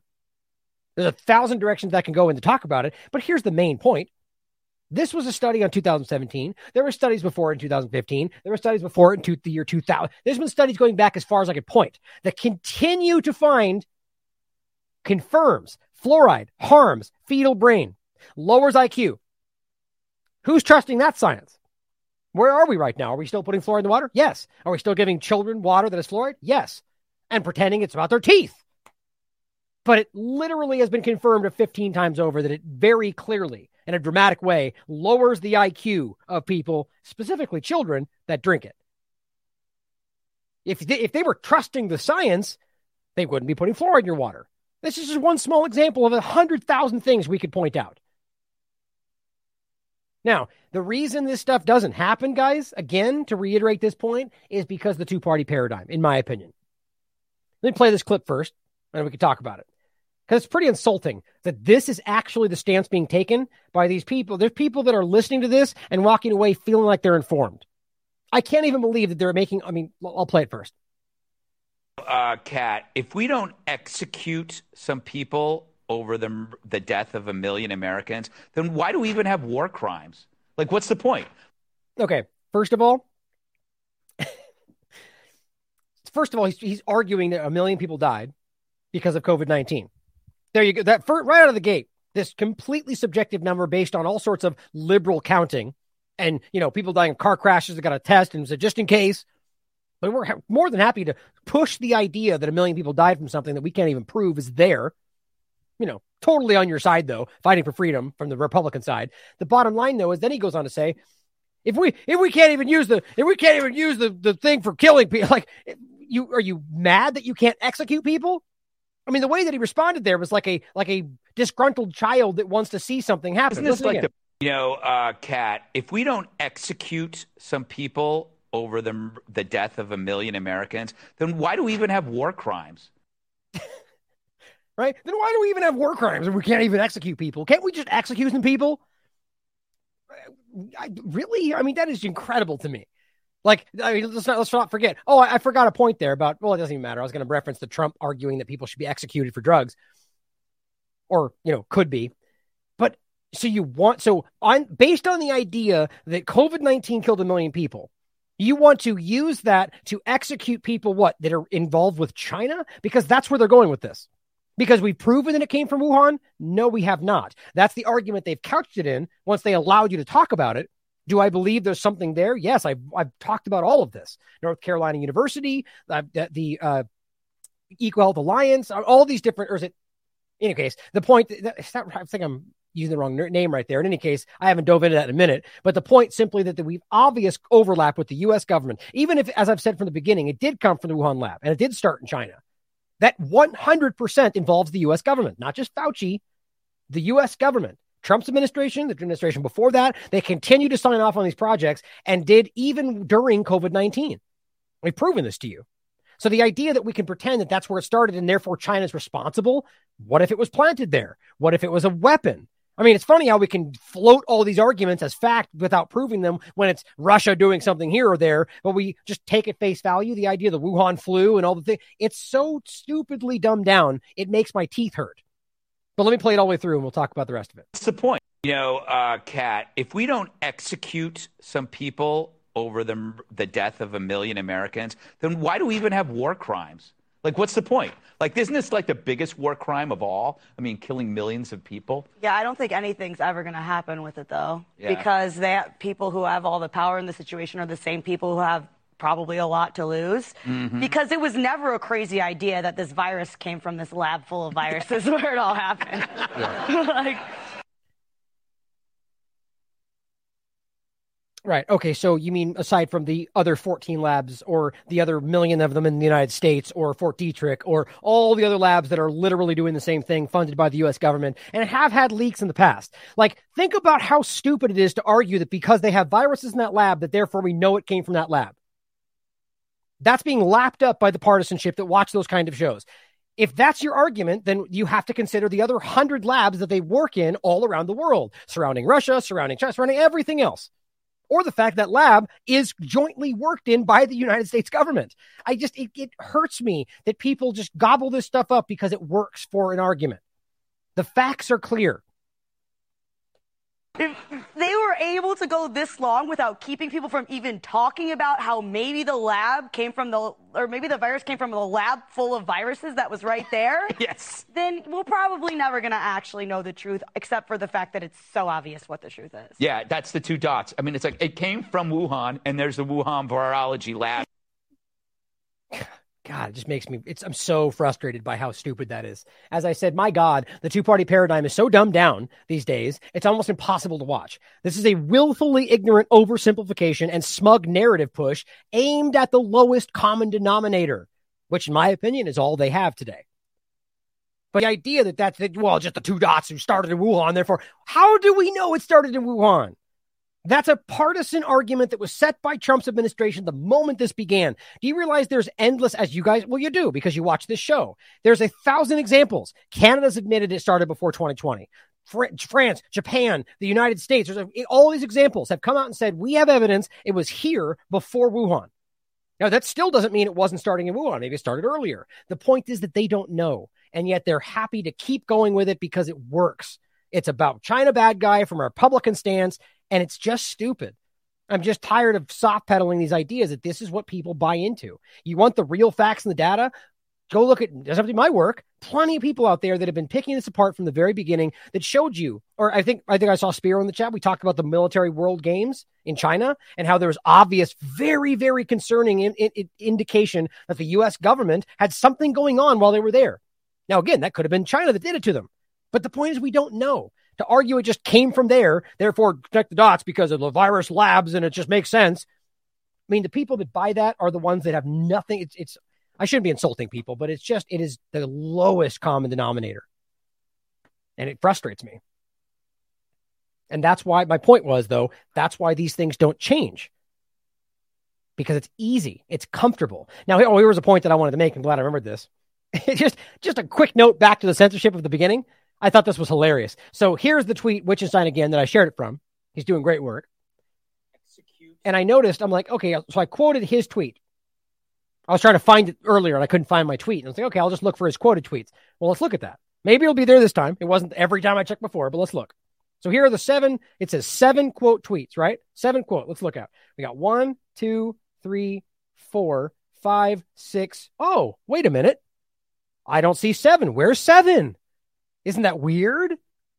Where's this one? This one that's very clearly quoting the same thing. Look, there it is, quoting the same thing. I don't need to overblow the point. You get it. How ridiculous is that? I mean, it's just so childish. If you if I'm breaking the rules, then take the count away. Like this soft pedaling, you know, suppression censorship. It's just it proves to you that it's just about challenging people. I am not allowed. But the point is, if they knew it was me, based on their own rules, they can delete me because I'm not allowed to make new accounts. They don't know for sure. This is just about general censor. I don't even think about TLAV. It's about censoring content and people that make sure it's, it's isn't that crazy? I'll show you again. Look, there's six quoted tweets. Mine's not in there, even though it says seven. Isn't that crazy? I mean, it's not crazy. It's common. It's everywhere. But there's no confusing the fact that we're being suppressed and censored and removed in every possible way while we're telling the truth. But, you know, come to your own conclusions about that. Last two points on China, or three points on China. Here's some information. I haven't been pointing at this, guys, because I remember in the very beginning of all this, with what was going on in China in the beginning, with people collapsing in the streets and all this stuff, a lot of that turned out to be false. I just don't even know how we go about proving this stuff today with how controlled both the US and China are in their own regards. It's very difficult. So I, all I'm going to say is take this with a grain of salt and be very careful not to just buy into what we're being told is happening in China. Because remember, in the beginning, it seemed a lot of it was false. Now, on that note, even if let's say this video is false, don't for one second think that these things aren't happening in regard to like the QR codes and the great reset direction and the social credit. That is already there. And that your government is drooling about that wherever else you are in the world. They want that. It's easy to control you. That being said, here's people posting videos that says this is what life has become in China since Wuhan initial COVID outbreak. A, gr- a green QR code is needed to access public transportation, stores, or go to work. That means your COVID test can't be older than 48 hours. Don't forget, that's a COVID test that's treated with ethylene oxide that if you use every 48 hours for the rest of your life is going to cause cancer. or can has an es- it'll increase your risk dramatically because they'll tell you it's cancerous, but it's only, you know, use that one tongue suppressor every three months when you go to the doctor's office, no big deal. It does build in your body and there is a residue. They've admitted that. I've done shows on it. It says keeping it current cost each person $50 a month in testing fees. Look at this craziness, guys. They're going, oh, get my card. I'm next. Get my code. Look at that. That is crazy. Now, again, I, you know, just with that caveat, a lot, there was a lot of very convincing stuff that came out that seemed to turn out to be fake. But here's the next part Chinese citizens lining up on their knees, waiting for Chinese government officials to scan their green QR codes.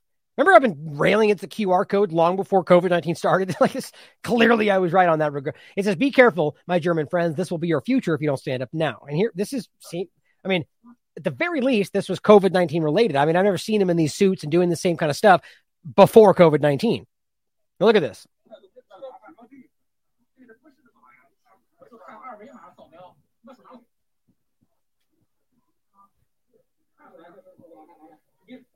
Why they're on their knees? It's c- control. It's crazy. Maybe, maybe it's. I mean, it's. I don't. The bottom line is, this is outrageous authoritarian activity that your government is drooling about right now, under a guise that it'll be sustainable and equitable and blah blah blah. And in Germany, it's already happening. Vaccination status will be recognizable by color. Exactly. It's already bleeding out of it's happening everywhere around the world right now in slow roll. It says different colors given different rights. Oh, so you don't inherently have rights? No, no, your color gives you rights in the sense of your app.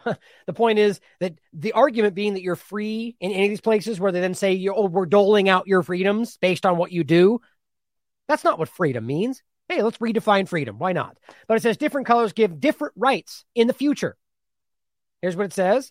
Despite four vaccinations of Paxlovid, I had stronger symptoms. It says the so-called health code apps play a crucial role in China. A green code allows free movement. Orange and red means quarantine for up to two weeks. I mean, this is what they're they're they're emulating this exact system. You have to have a, co- a code, an app. We'll give you a color, and based on that color, you get to do certain things. And the government dictates that from top down. This is what an authoritarian looks like. Any one of these people that are doing this are people that want to control your life or have been stupidly convinced that they will do good by this. And in that sense, they're a puppet in my mind. Now, talking about the pandemic of the injected, which is a hugely important part of this. There is so many examples right now of how people are admitting to you what's really happening from all over the world. This is from Perth. It says we have a COVID night, COVID bombshell tonight. I don't think this is even a new video. It's recent, maybe months old, I think, with figures revealing the true number of deaths is much lower than feared. Now, maybe I, I think I, I was feeling like this was a little bit older. In any case, it's still COVID nineteen related.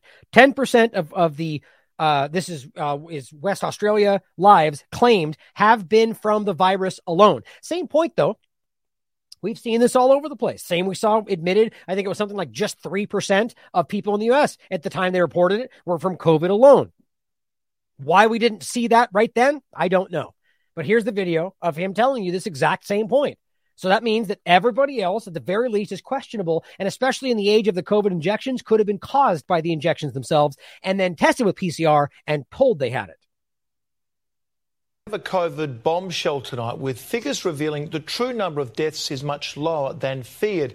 Just 10% of WA lives claimed have been from the virus alone. 30 new beds in a modular ward at Rockingham Hospital at a time they're desperately needed. This is designed to uh, provide additional beds uh, to alleviate pressure on the hospital system. That pressure is at boiling point, and COVID isn't helping. Overcrowding is, is the overwhelmingly dominant theme in all our emergency departments. But new figures obtained by WA Today show the virus hasn't been as deadly as once feared. In the state's first six months of Omicron, there were 192 deaths from 902,000 cases, only 18 of them caused by COVID alone. In 49 deaths, the virus led to fatal complications such as pneumonia. 31 were coupled with pre existing conditions. Right. So pneumonia being what they're already combining with COVID 19. So that means most likely they died from pneumonia that had nothing to do with what they told they had. The COVID alone part is the most important. 18 Think about the percentage of what we're talking about here. Only 18 of them actually are people. And that, by the way, I don't even buy that that's what's happening there for a thousand other reasons, but just using their narrative. Only 18 of them are people that actually got sick from COVID and died from COVID. Everybody else was some other problem, pre existing conditions, or were already sick. And then were told they had COVID after they died from something else even as they then admit to you that they're using PCR tests with false positives, high cycle thresholds, everything else around this narrative. Or even you can have examples of the of the American government themselves admitting in different situations that their people can die from clearly alternate causes, and if they just simply have that test, we can call them a COVID death. That's what you're staring at right there. This is an obvious illusion. And the majority were a combination of all three.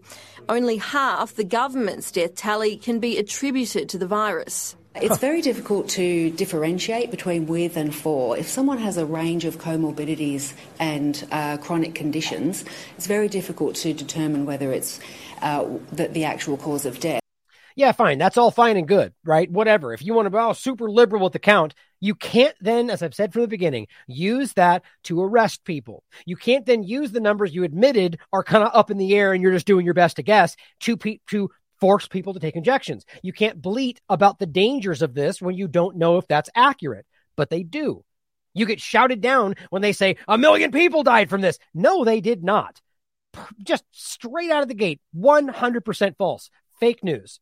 If you have flu and pneumonia included, then fake news. If you have high cycle thresholds, fake news. If you've got false positive PCRs, fake news. If you've got everything else, hypothetical liberal conflation of what we saw with a car accident, fake news. Now, it doesn't mean that some of them might not have been there, but the point is, as always, they don't know. But there they are in Fox News screaming about killing people, executions because war crimes based on things that they have no way of proving. But yeah, let's let them continue to be in power, right? Because, or either side, the government is bad, guys. The idea that they can rationalize killing drug dealers on one side because freedom, and then executing people in China because freedom, and then it's just it's it's a teeter totter of authoritarian activity in different ways, over and over and over.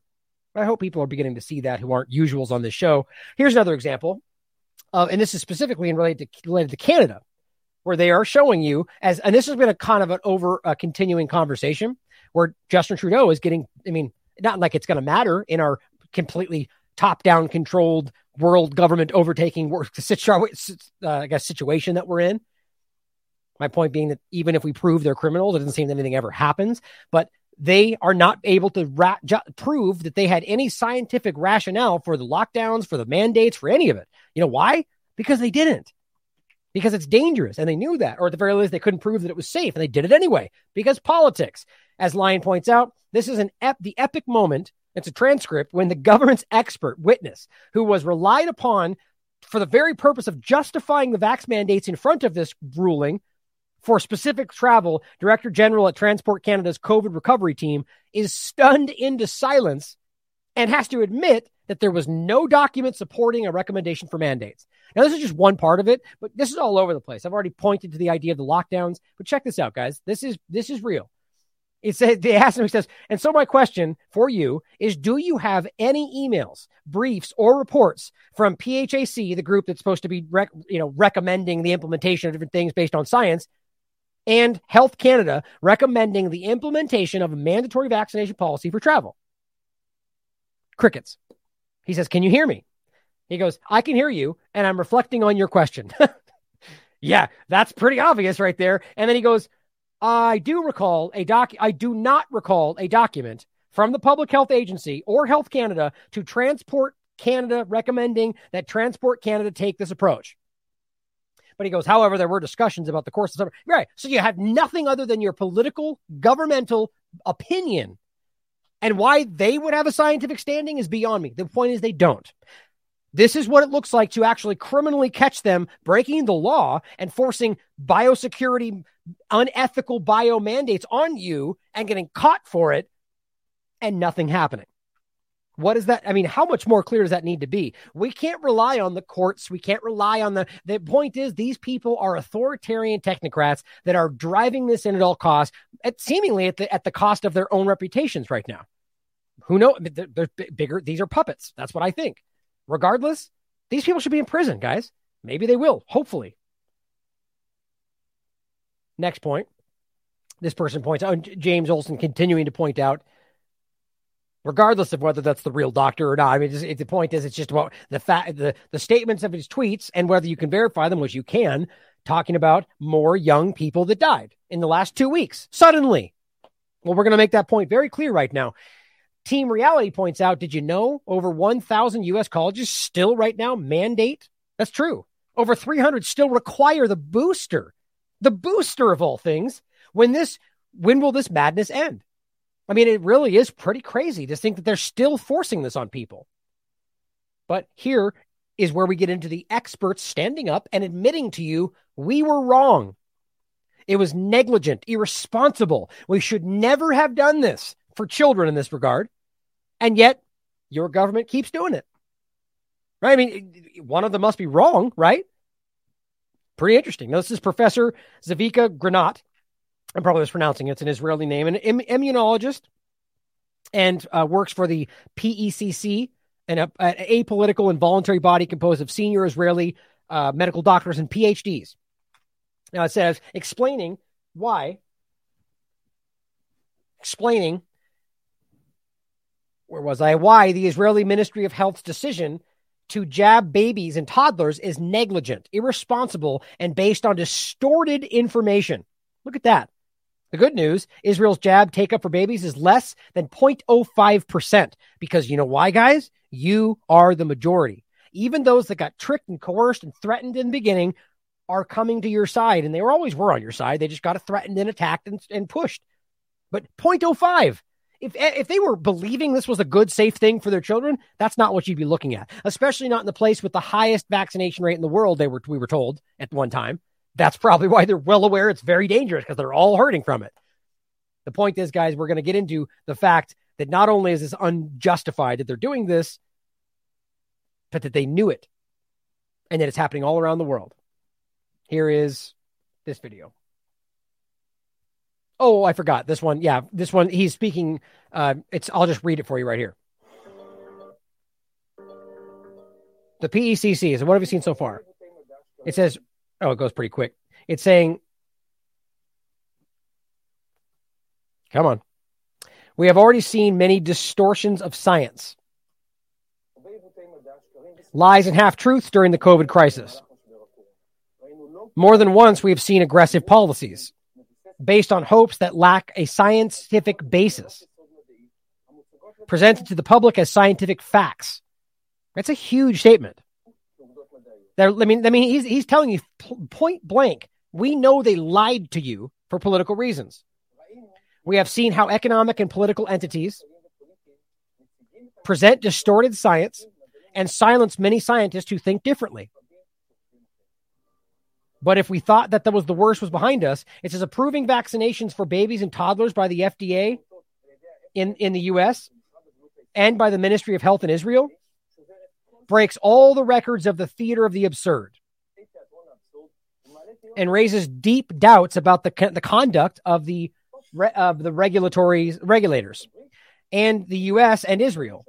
What we see in the data was that that was presented to the FDA Right, right, exactly. The, the data we've already gone through, the data that their own people pushed back on, but were pushed away and they resigned in protest, right? It's so clear how they know this is dangerous and don't care. That, that, that data regarding the vaccination of young children aged six months to five years shocked us at the PECC to the core of our beings.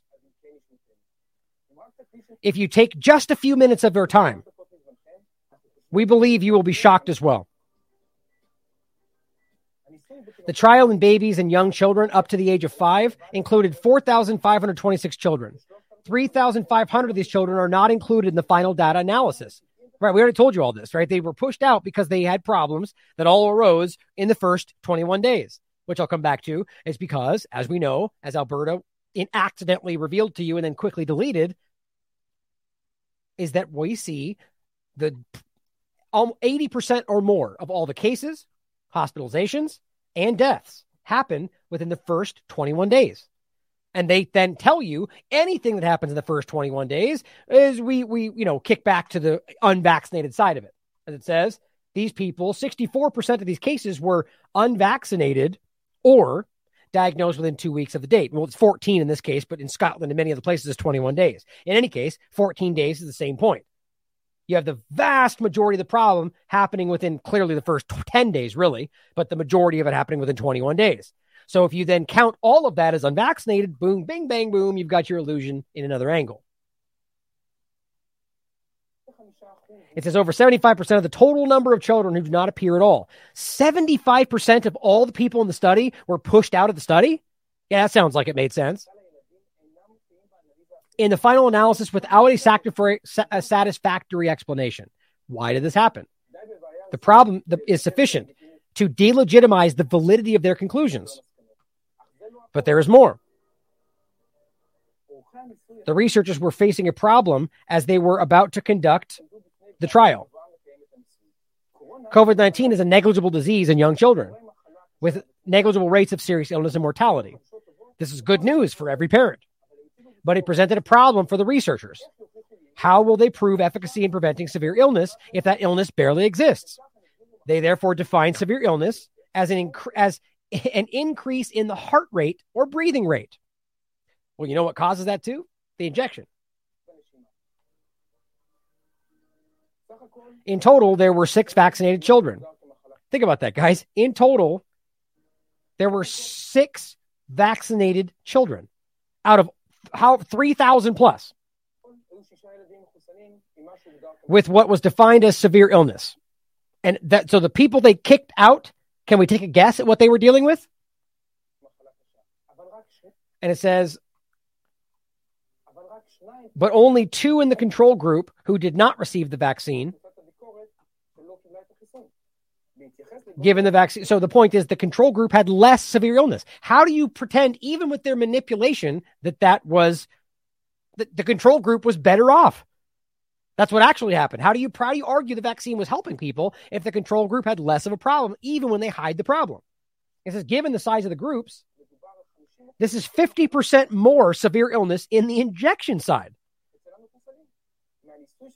From the Pfizer trial, it appears that the vaccine is more likely to increase the rate of severe illness than it decreases it.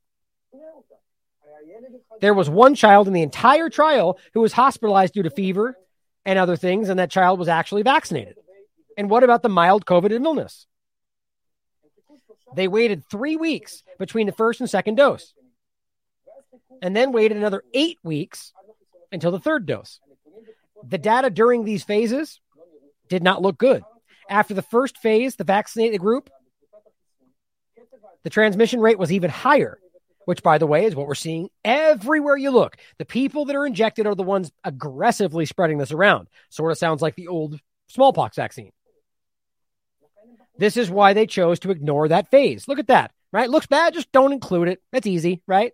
That's dishonest, is what it is. All in all, they ignored 365 cases of infection in the vaccinated, which constituted 97% of the total COVID cases that occurred during the trial. That's crazy. Four children, four of them, was for them sufficient proof for vaccine efficacy. In addition, in the trials, 12 children who were infected twice during the trial, most of whom vaccinated with three doses. They too were ignored. Think about how crazy that is. They literally, in fact, inverted everything about this study showed them not only that it didn't work, but it increased the risk for babies and infants, and they still push this forward. I mean, how do you see this anything other than nefarious, criminal?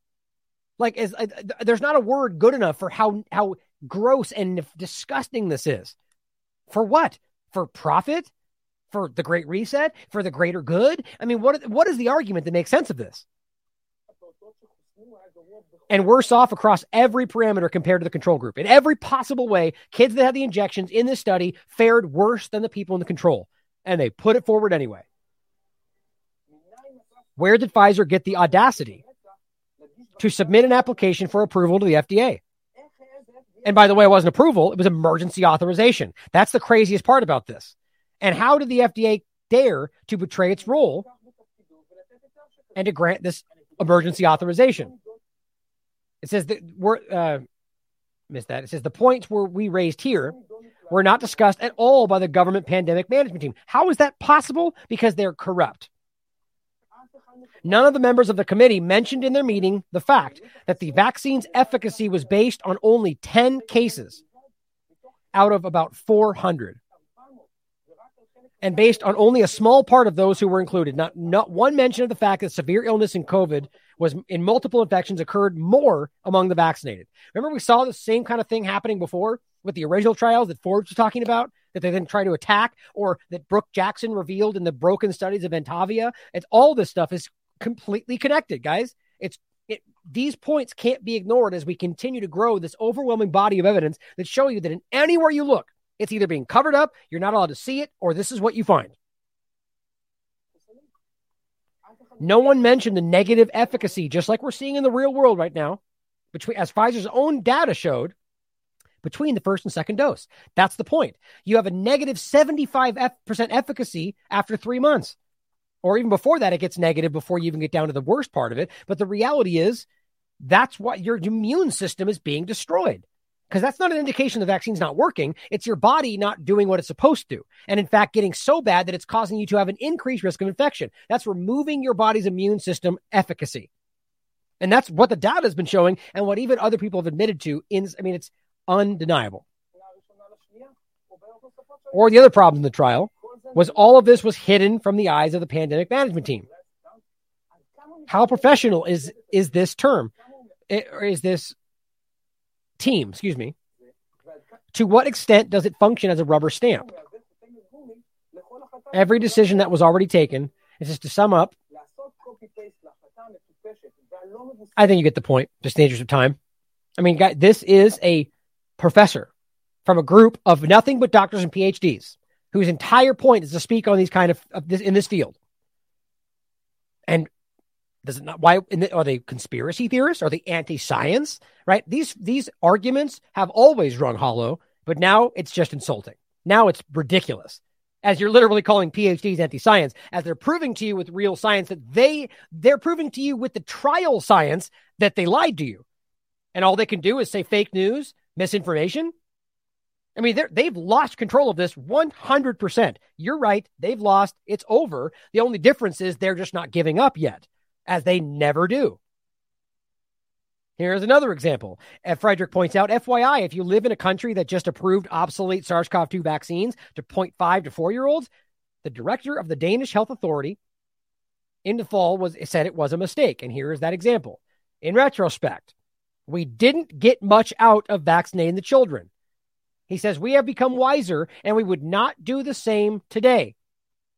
So they were wrong. He's admitting they were wrong, and they're still doing it right now in this country, despite all this coming out left and right from even from even from Danish Health Authority or Ministries of Health. This is an acknowledgement by the director of the Danish Health Authority. It says at the time it was said the vaccinations were not mainly for the children's own sake, but to ensure epidemic control. Like, think of this is the argument they tried to lay, and then it got attacked mercilessly because you're basically saying children we're using the children as a as a barrier to protect ourselves I mean, it's counter to everything we've ever said we were doing, protecting the children, the most vulnerable. But that is what they tried to argue, and they kind of just went another direction in the U.S. because it was impossible to argue. They acted, oh, no, no, excuse me, long COVID. That's what it's about. Or, or SADS, which we'll get to, which is not even remotely what they want you to think it is. Sudden adult or infant, which is SIDS, death syndrome. But it says when, when he, when he was a guest on Go, uh, uh, uh, this, this show in Denmark, on Wednesday evening, he was asked if it was a mistake to vaccinate children. It says, with what we know today, yes. Pretty easy. Now he says, Christine Stabell Bell, Benn, clinical professor at the University of Southern Denmark, has long been critical. By the way, the second part of that was, with what we knew then, no was the answer. Now, I don't buy that. As we see, as we saw it, everybody else saw it, the, the data was there. I think that's just a covering for themselves. At the very least, he's admitting it to it now. But as Christine Stabell Benn points out, she knew the entire time, was critical of the vaccination of children. She had no doubt that the recommendation was unnecessary. Already when Denmark went it alone and recommended them for the 12 to 15 year olds. So she saw it right at the beginning. How would she know that? Because she's looking at the information and she's right. So they knew it too. It says she calls on the agency to reassess whether there really was really a reason to quote put so much pressure on the parents to get the, to get vaccinated. That's because that's what they did. They attacked them. They threatened them. All around the world, they pushed children and adults to force them. They tricked them with ice cream and, and teddy bears and VR imaginary worlds. And they never needed it. And it was actually dangerous for them, as we've been telling you. Children were also made responsible for the health of their parents and grandparents. I think that is unreasonable. Yeah, obviously. I think there are many parents left out there who say, What was this really about? Exactly. It's pretty hard to believe that you want to use the world's children as a barrier to protect old people. I mean, at the very least, it's it's cowardly, but I don't believe that's what was happening. In do, uh, this doctor's practice, she met many parents who were confused by the fact that their child, quote, should take one for the team and get vaccinated. She believed that the plan must therefore also take into account that we can achieve natural immunity via infection, the doctor says, because that form of immunity lasts longer. Funny how the, the truth is being stated by health ministries and other governments around the world, but your government still challenges as if it's even real because they're corrupt and broken and entails low risk for healthy children. So, natural immunity, as your government says, over 75% of children have already gotten whatever they say is there, even though that's not what I believe which means in their narrative, they already have natural immunity, which in the reality of science lasts longer, is better, and they're not a risk anyway. But right now, your government is forcing it on them. Right now, they're rationalizing monkeypox vaccines for your children. I'll get to there in a minute. Allan Randrup, professor of experimental virology at the University of Copenhagen, says, but what we have to stick to is that no damage has been done. Well, that's just not true. You see, he's either lying or buying into the other part of the stated narrative because we're watching children die in VAERS discussions. Now, are they unverified? Yes, but they're safety signals. That's more than enough, as the UK said and everyone else said before COVID fantasy land. It's not meant to be verified. They're simply signals. And if we see enough of them, we shut the whole thing down. Well, seeing as how we have all sorts of arguments of children, even after pregnant women or people breastfeeding, and then the child dies, it's all over the place. On top of that, we have myocarditis. We have all the side effects and the children getting myocarditis. How are you going to argue no damage has been done? They've admitted myocarditis has happened and children have gotten it. You can say it's only 1% or 0.01%, but that's still damage, isn't it? So for him to even say that there's been no damage means that question is is authenticity. But it's coming out all over the place. And we just showed you this one from the Danish Health Authority website, which very clearly now says children and young people only very rarely become seriously ill from COVID. Therefore, from July 1st, it will no longer be possible, possible, not mandated, but what do you? Will no longer be possible for children and young people under 18 to even get the first jab. And from September 1st, it will no longer be possible to get the second jab. So they're cutting off people under 18 everywhere, which, by the way, doesn't make much sense to me. Like why it would be safe for a 19 year old, but not an 18 year old. I mean, guys, these things are dangerous. That's the reality. But at least they're taking steps to protect the children. The point is that even those that in a serious risk group that may later be allowed to, they're not even going to be allowed to until after they assess them by a doctor to make sure that they even need it. Like it's so clear that they see the risk here. And that's what he's now admitting. We knew now we now see we were wrong. On top of that, we have the vaccine myocarditis update from the Thailand study, which only adds to the reality that this is a huge problem that is being rapidly covered up around the world. It has long, long ago been established that the messenger RNA vaccines caused myocarditis. Like we all know that. And even though we know that, to, to whatever degree you've taken that as, they still dismiss it anywhere it's brought up anytime, which in and of itself shows you the illusion. I mean, that's just ridiculous. But as it says, due to voluntary reporting, this number is likely an undercount in regard to what they're pointing out here. One in 13,000, whatever the CDC is saying, it's, it's not true because we know VAERS, first of all, is only 1% of the total, as both Harvard and the HHS came to their own conclusion about. It represents about 1% of the total problem. So, therefore, if it's voluntary, it's absolutely an undercount. But that number in and of itself is also false, as it's been proven all around the world, even with their own data after this. It says multiple data sets from around the globe from countries with much smaller budgets than the CDC have suggested higher rates than the CDC reports. Yeah, but the CDC with this insurmountable, just insurmountable, but gigantic budget still only goes, well, we're going to look at these 26 counties and come to our conclusion well, there's places around the world with far less money that are doing larger studies. It's the CDC is, in my opinion, one of the most corrupt organizations we're looking at today. It's so very clear. I mean, how else do you explain that childhood injection discussion we just had? They're corrupt.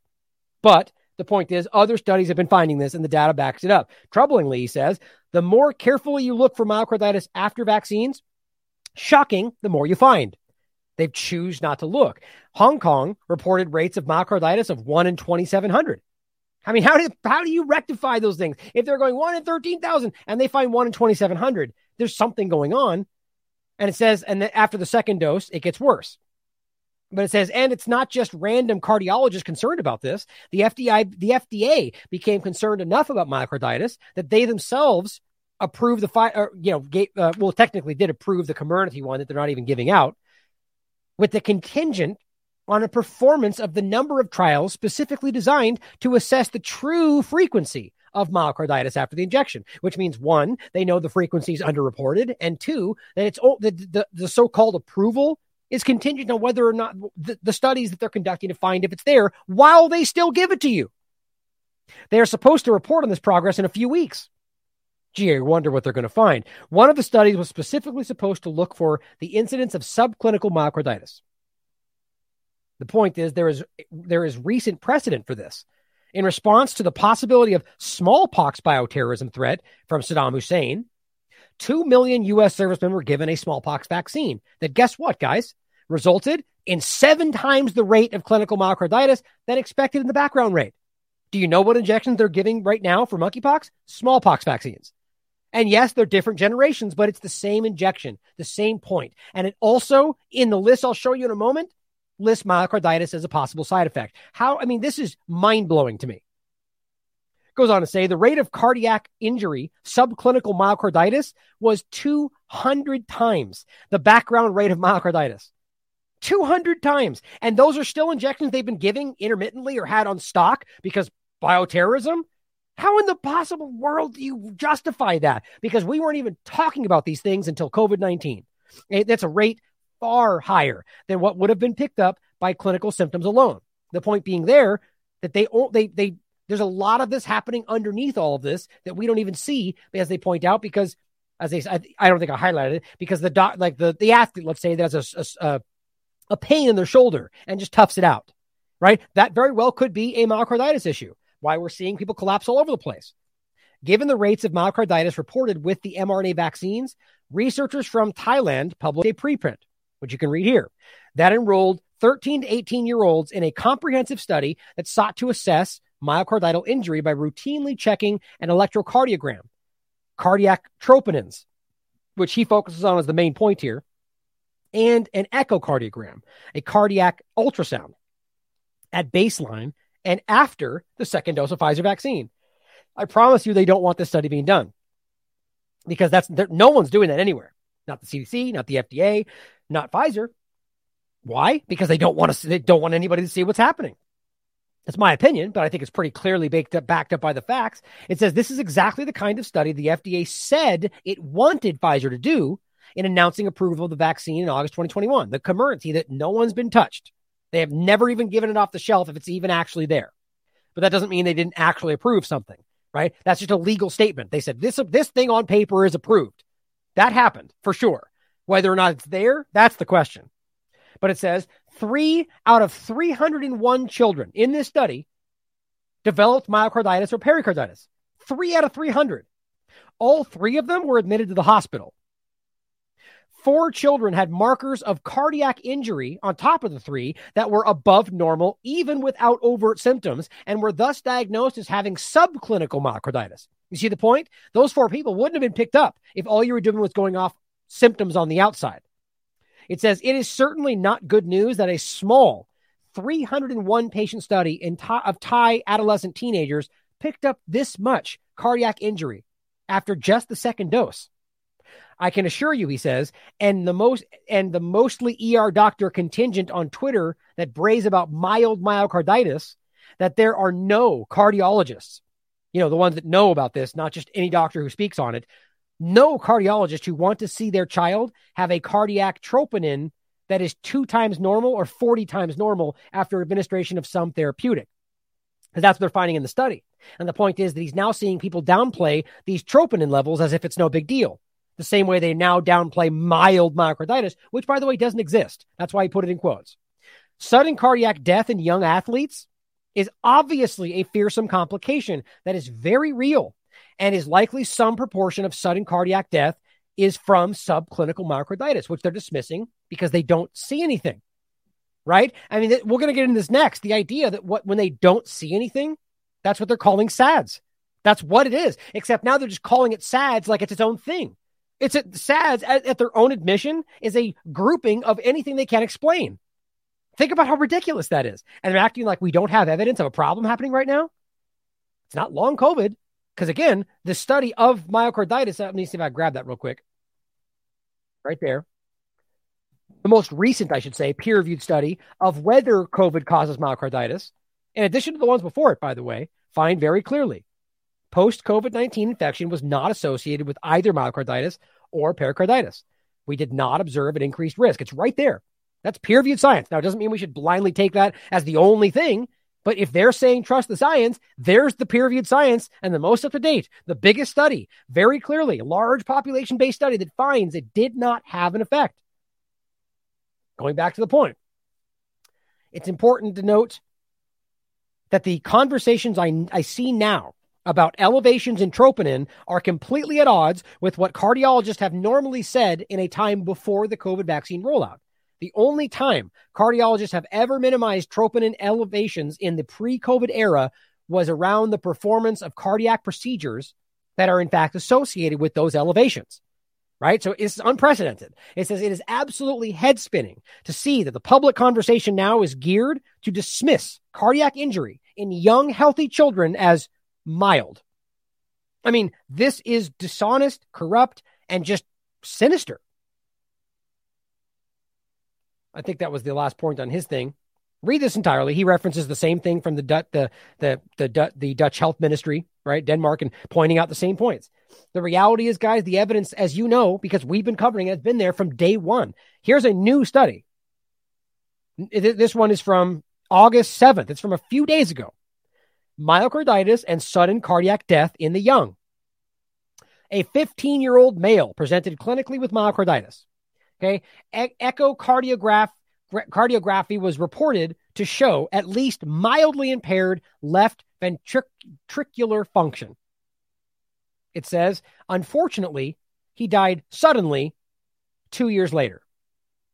That is exactly what we're seeing and exactly what they dismiss, whether it's a, a, day later, a week later, a month later, or two years later. The point is, in this case, is that myocarditis, whatever it's been caused by, whatever caused it, is never mild. It, it doesn't always lead to your death, but mild is the is is a is inherently dishonest. And here's why, as I've shown you, I don't know, 50 times. It's a study from the National Library of Medicine at the NIH, 2012, on myocarditis, well before the COVID manipulation of the topic. And here's what it says. And a lot, a lot, but this one point. Non-fulminant, which means not, not, not serious, right? Active myocarditis. So a lower tier version of myocarditis has a mortality rate of 25% to 56% within three to 10 years. So even the cases that they're calling mild could increase your mortality by up to 56% in the next three to 10 years, owing to progressive heart failure and sudden cardiac death. Exactly like we just pointed out three days ago in this 15 year old person who died two years later out of nowhere. And they found it was associated with myocarditis. It's amazing that they're trying to dismiss this stuff today. And it says, especially if symptomatic heart failure manifests early on. Exactly, guys. This is hugely important. And all they're doing is dismissing it all. And we get censored for covering this stuff. Now, here's the most infuriating part of the last part of this section segment. Adam Brooks points out why are so many so many people dying at home? Well, I mean, we don't know for sure, but sudden death in your bed seems to be a common thing we see. We don't know it's a vaccine. Fake news, tinfoil hat. Well, if we know myocarditis is being caused and we know that people can suddenly die two years later or next month or whenever, why wouldn't we ask that question? You see, because there's an obvious agenda playing out here. Now, he says that right now, what they're seeing is almost 30% above the five year average. And he points to the Office of National Statistics. Let me see. Uh, let's see here. What was I going to play? Let me play something really quickly for you where I, while I handle my, handle my sweet girl down here who wants to get up my lap, I think. No, no. Initially, um, I did not make any of those reports because I was afraid, as many doctors are, because as soon as you get caught up in criticising the mRNA vaccines, then all this fear and pressure from our colleagues and from the college and from AHPRA and everybody starts coming down on you. So um, I made recommendation in my notes, but did I go ahead and have the guts to report it to the TGA? No, I did not, because that was back in the day when I valued my job and my family and my security and my finances more than my patients. And I apologize for that and I'm sorry for that. And that's what I'm trying to do now is to make up for my past mistakes by honoring the medical ethics that I uh, ascribe to, which is helping the patients first. Right. And just that's a good one to kind of insert right there as, you know, there's exactly what we're talking about. Another doctor who has found the courage to speak up even to his own detriment, which is what's going to happen. Like don't mince word there. That he is going to be attacked and he already has been attacked. That's what will happen because you're not allowed to speak the truth. That's funny. I know for sure, like 100% that I followed this last time I brought this up. Do it again, just because I want to see what they report in regard to the national st- statistics. It's just funny that Twitter is doing this all over the place, which is not new. But here's the post he's pointing at Office for National Statistics, August 9th. 11,013 deaths were registered in England and Wales in the week ending 29 July 2022. This was 18% above the five year average. So, the very first point, and this is everywhere, guys, we are seeing excess death just about anywhere that's being that's reporting this right now. And isn't that supposed to be the opposite of what happens in a place that's dramatically vaccinated? Herd immunity. I mean, think about that. Especially since, as they point out, of these, 810 simply mention COVID, which means, as we just pointed out, a small fraction of that, usually like what they pointed out, what, like 5%, 10%, is actually COVID alone. But I, I don't know that number because it doesn't show it, but just we know that's always the case. But it says accounting for only 7.4% of all the deaths. Okay, so now that we know it's not COVID 19, according to their narrative, what's causing it then? I mean, how can we see such obvious correlation everywhere you look? Like in Alberta, deaths unknown causes are the top killer. I'm honest enough to say that I can't say I with 100% certainty that that is it what's causing it, but I'll tell you what, I would bet my entire life right now that that is the dramatic over that's the primary reason we're seeing that. Because the data is pretty obvious. But I have to be objective enough to say that there could be other things in there that might not be all COVID 19 vaccine problems. Somebody could die from some unknown thing, and that gets included. But my opinion, it's a fraction that's not associated with this. It's so obvious to me.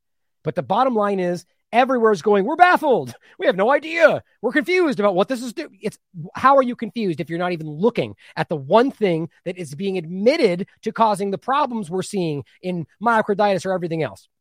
Or the fact that what's the one big thing that's been changing in this time frame? The injections being given rapidly, routinely, over and over.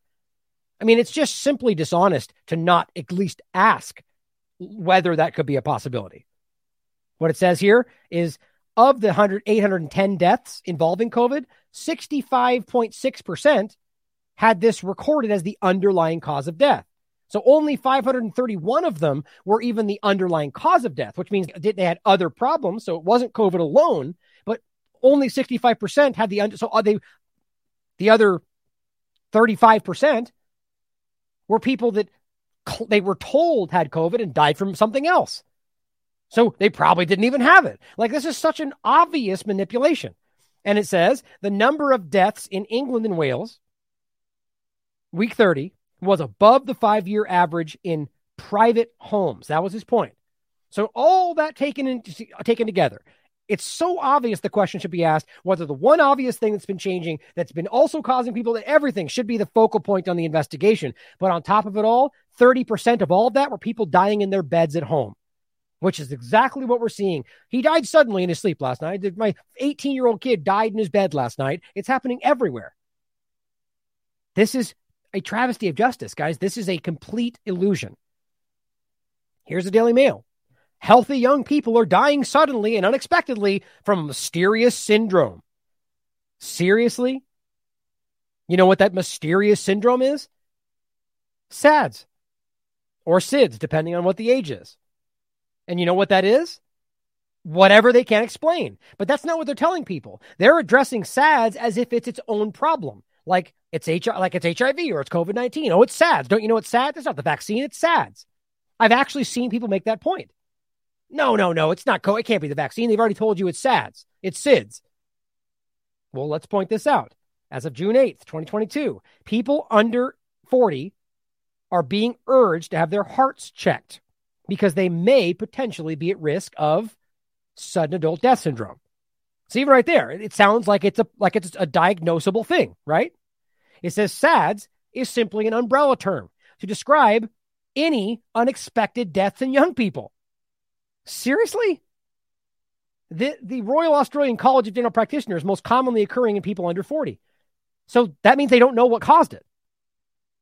And it goes on to say, and I knew this before, but I've never seen them so blatantly say this. It says the term is used when a post mortem cannot find an obvious cause of death. You know where else that happens? As we saw the Pittsburgh Medical Examiner point us out back in 2020, I believe, or 2021, that that's the most obvious indication that it is a vaccine problem because you almost never are able to prove the vaccine caused the problem, which is usually an indication that the vaccine was most likely the problem. That's their statement. You're not allowed to say that today taking all those da- the facts into consideration, when we now know the leading one of the leading causes is SADS and all people dying in their beds and all this different stuff, and SADS translates to things we can't prove. Well, why wouldn't, as an honest investigator, well, there you go. That's an indication, as they said, it's probably the vaccine. But nope. Either because they don't want to do that, because they have an agenda, they don't know it's there because they only trust what they're told, or because they're scared of losing their job. Because you know when you come out and say the truth, you'll be attacked. Last year, a 31 year old woman, Catherine Keene, died in her sleep while living with two friends in Dublin. That's just one case out of an endless amount of them. Her mom said she went to the gym and walked a thousand steps every day. Right. So a very healthy person, most likely. And it says Melbourne's Baker Heart and Diabetes Institute is developing the country's first SADS registry. Why would you make a registry for things that you don't know what's happening? I mean, that, that's that's almost I don't even know what the word is for that. Like you're you're compiling a bunch of unknown causes. Like I guess there's some use to that, but that's not what they're really doing. They're making this about SADS, like I said, to make it turn into its own thing, like it's a diagnosable problem. Quote, there are approximately 750 cases per year of people aged under 50 in Victoria suddenly having their heart stop. Okay, first point 750 cases per year. You know how far past we are right now of that? I've been making this point from, from 2020 on. I mean, the, just talking about athletes, we are so far past what the four year or 10 year studies, I think it was six year and 10 year studies by FIFA and NIH respectively, found. So far past what they thought was the usual amount a year. And that doesn't even have to include the vaccine if you don't want to talk about it. How about we just discuss how there is an unbelievably alarming issue happening right now in athletes so far beyond the normal precedent happening right now where they collapse dead in the field and die or just have a heart attack. The only point they have in, reg- in rebut- rebuttal to that is that, oh, it's not the vaccine, you conspiracy theorist. Fine. Then explain why they're collapsing. Why it, it's like 15 times the amount of what we've ever seen and what the studies claim we should be seeing. So then point out 750 cases per year of people under 50 having sudden and unexplainable cardiac event. We are so far past that right now just in this year. I can prove that to you and I have many times over. Of these, approximately 100 young people per year will have no cause found. Even more obvious. A hundred. I mean, gee, I could go right now and list you a hundred people right now that happened in the last three months of children that had sudden cardiac arrest. So why aren't we worried about that? Again, if you don't want to point at the vaccine, then that's on you. But you need to explain why we've seen five times the amount of people, kids having that problem that you say is normal. It's it's it's and it says after no cause is found, even after extensive investigations like full autopsy, which is what the lead examiner of Pittsburgh Medical said. That that's what happens even with autopsy. You can't find it, which is usually the indication the vaccine caused the problem. The majority of these SADS events 90% occur outside the hospital, which is the main point of vaccinates, of children dying in their bed, of the absurdity of acting like waiting 15 minutes at the Walgreens is going to help you. right? This is ridiculous. That is an illusion of process to make it seem like once you clear 15 minutes, it's any it's not the vaccine anymore. 90% of these unexplainable cardiac events happen anywhere else. Quote, I think even doctors underestimate it. We only see the 10% who survive and make it to the hospital. We only see the tip of the iceberg. You know what's really strange and and and uh, and important, I guess. There's another word I'm looking for. Of the 10% number, is that's exactly in the UK. It's there. The VAERS has been one percent. Is usually it's only one percent of the reports in. In the UK, they argue their reports showed ten percent. Right. So their argument is that the reports they get from the yellow card scheme is only about it represents about ten percent of what you can guess is the full picture. So isn't that weird overlap? That what they're saying is right now we only see about 10% of those who survive, meaning that it's usually so that's a perfect overlap with the percentage we see with people with vaccine injury. Just wanted to point that out. For family and friends of victims, SADS is a very hard entity to grasp because it's a diagnosis of nothing. Right, nothing. And then they put it to bed like they dissolved it. Oh, it's SADS. Dr. Paratz said that from a public health perspective, combating SADS was not as easy as everyone in Australia getting genetically screened. Right. Because we want to get genetically screened, which, by the way, I don't argue anybody do, especially today. But my point is, if they did do that, what they're going to find is that 90% of the population is dealing with some small, uh, what was the term they used? The, the, the myocardial part discussion we just had where it's not seen on the outside. I forget the term he used. I don't want to jump back. I'll lose my place. But he says, as scientists, we're still not 100% clear on what genes cause this. Like they don't even, they have no clue what this is. All they can do is create a new category and dump it all in there. Scientific. The best advice would be if you yourself have had a first degree relative, a parent, sibling, child who had an unexpected death. This is the only part I agree with. It's extremely recommended you see a cardiologist. Guys, every single person out there who has gotten an injection you should go see a cardiologist. That's my opinion. As Dr. Bhakdi told you in the very beginning, if you've got a sore leg, if you've got pain in your arm, if you that could be a blood clot. You could have a heart problem. It could be myocarditis. That's what they're talking about. But the point is, from this perspective, they're acting like they're dealing with SADS. My argument is, I agree. If you know somebody, or even if you worry about it, go see a cardiologist. You know what you're probably going to find? I guess if you've got the resources to do it, which most people don't right now, which is the point, you'll probably find some kind of heart problem. I just talked about this with my with somebody in my family, and they got turned away, telling them, "Oh no, you're probably dealing with this or that." I said, "Mike, go back, tell, demand to have them check your heart, demand to get a blood test." And you know what? Something was wrong. The, the, shocking, I know. Deaths with unknown causes now Alberta's top killer. We're baffled. We're baffled. Remember, Alberta, again, being the place where they admitted that they're hiding and everywhere else is doing the same. The majority of what's happening from the injections, we're now proving are very clearly happening. Now we got Jamie here pointing out, and this is the same point the, the way that they'll choose to report what they want you to hear and ignore while the problem p- plays out in front of you. For two years now, the BBC, ITV, Sky, etc., all the corporate media told us almost every day how many people died within 28 days of a positive COVID test which is a meaningless statistic today with all the caveats there. But it says the last three months have seen over 10,000 deaths above the average, not due to COVID. And I have not heard a mention about it. Do these lives not matter? I mean, think about that. Why, like, that's a way bigger deal than having just the reported statistics coming in. This is a huge, obvious, glaring red flag of a problem, and they're not even pointing at it because they're all corrupt. Or at the very least, only care about getting paid and being called a fancy journalist in the high minded BBC or whatever they want to. They believe that they're, you know, it's all about status today, is pretty clear to me. But this person's pointing out in the first 30 weeks of 2022, we have seen registered deaths more than 10% above average among those aged 10 to 14, all the way up to 79. Since week 15, deaths above average accelerated. This is not due to deaths where COVID mentioned on the death certificate. There's no, you see how eh, this is everywhere, everywhere that's letting you see the data. This is what we're finding, and nobody wants to address that. These injections are causing the problem, and it's always been the case. A, a massive spike in disability, this next article points out, is most likely due to a wave of vaccine injuries. Now, this was posted on June 7th. He, in fact, followed up and reiterated this on June 10th and said all evidence suggests that COVID vaccines are causing a spike. And he simply said a few days ago, he posted the first article suggesting this is the problem. Since that time, the story's gone viral and he's had more time to look at the data. And he says now feeling the case is even stronger.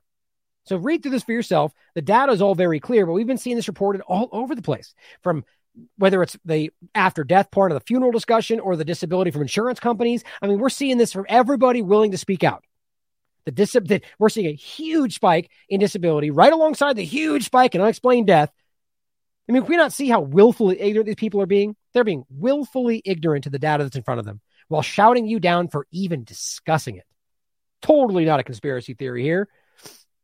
And while that's all happening, all the myocarditis discussions and all the force and all the people in Israel and all these entities, Danish health authority, everyone's saying that not only was it wrong to vaccinate these children, but it was dangerous.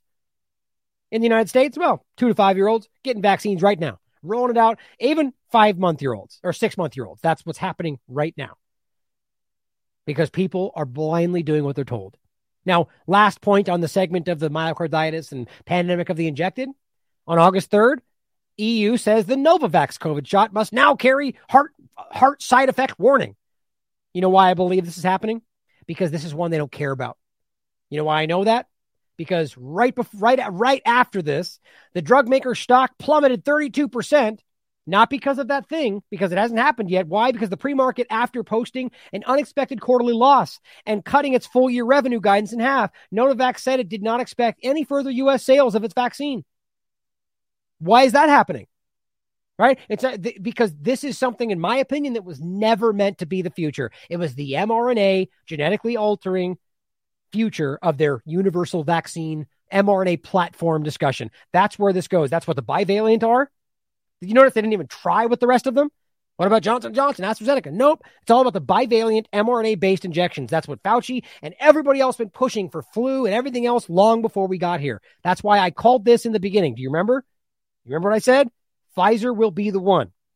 How could I possibly know that? I didn't know for sure, but I said it because of all the obvious data points suggesting that would be the case. And I was right.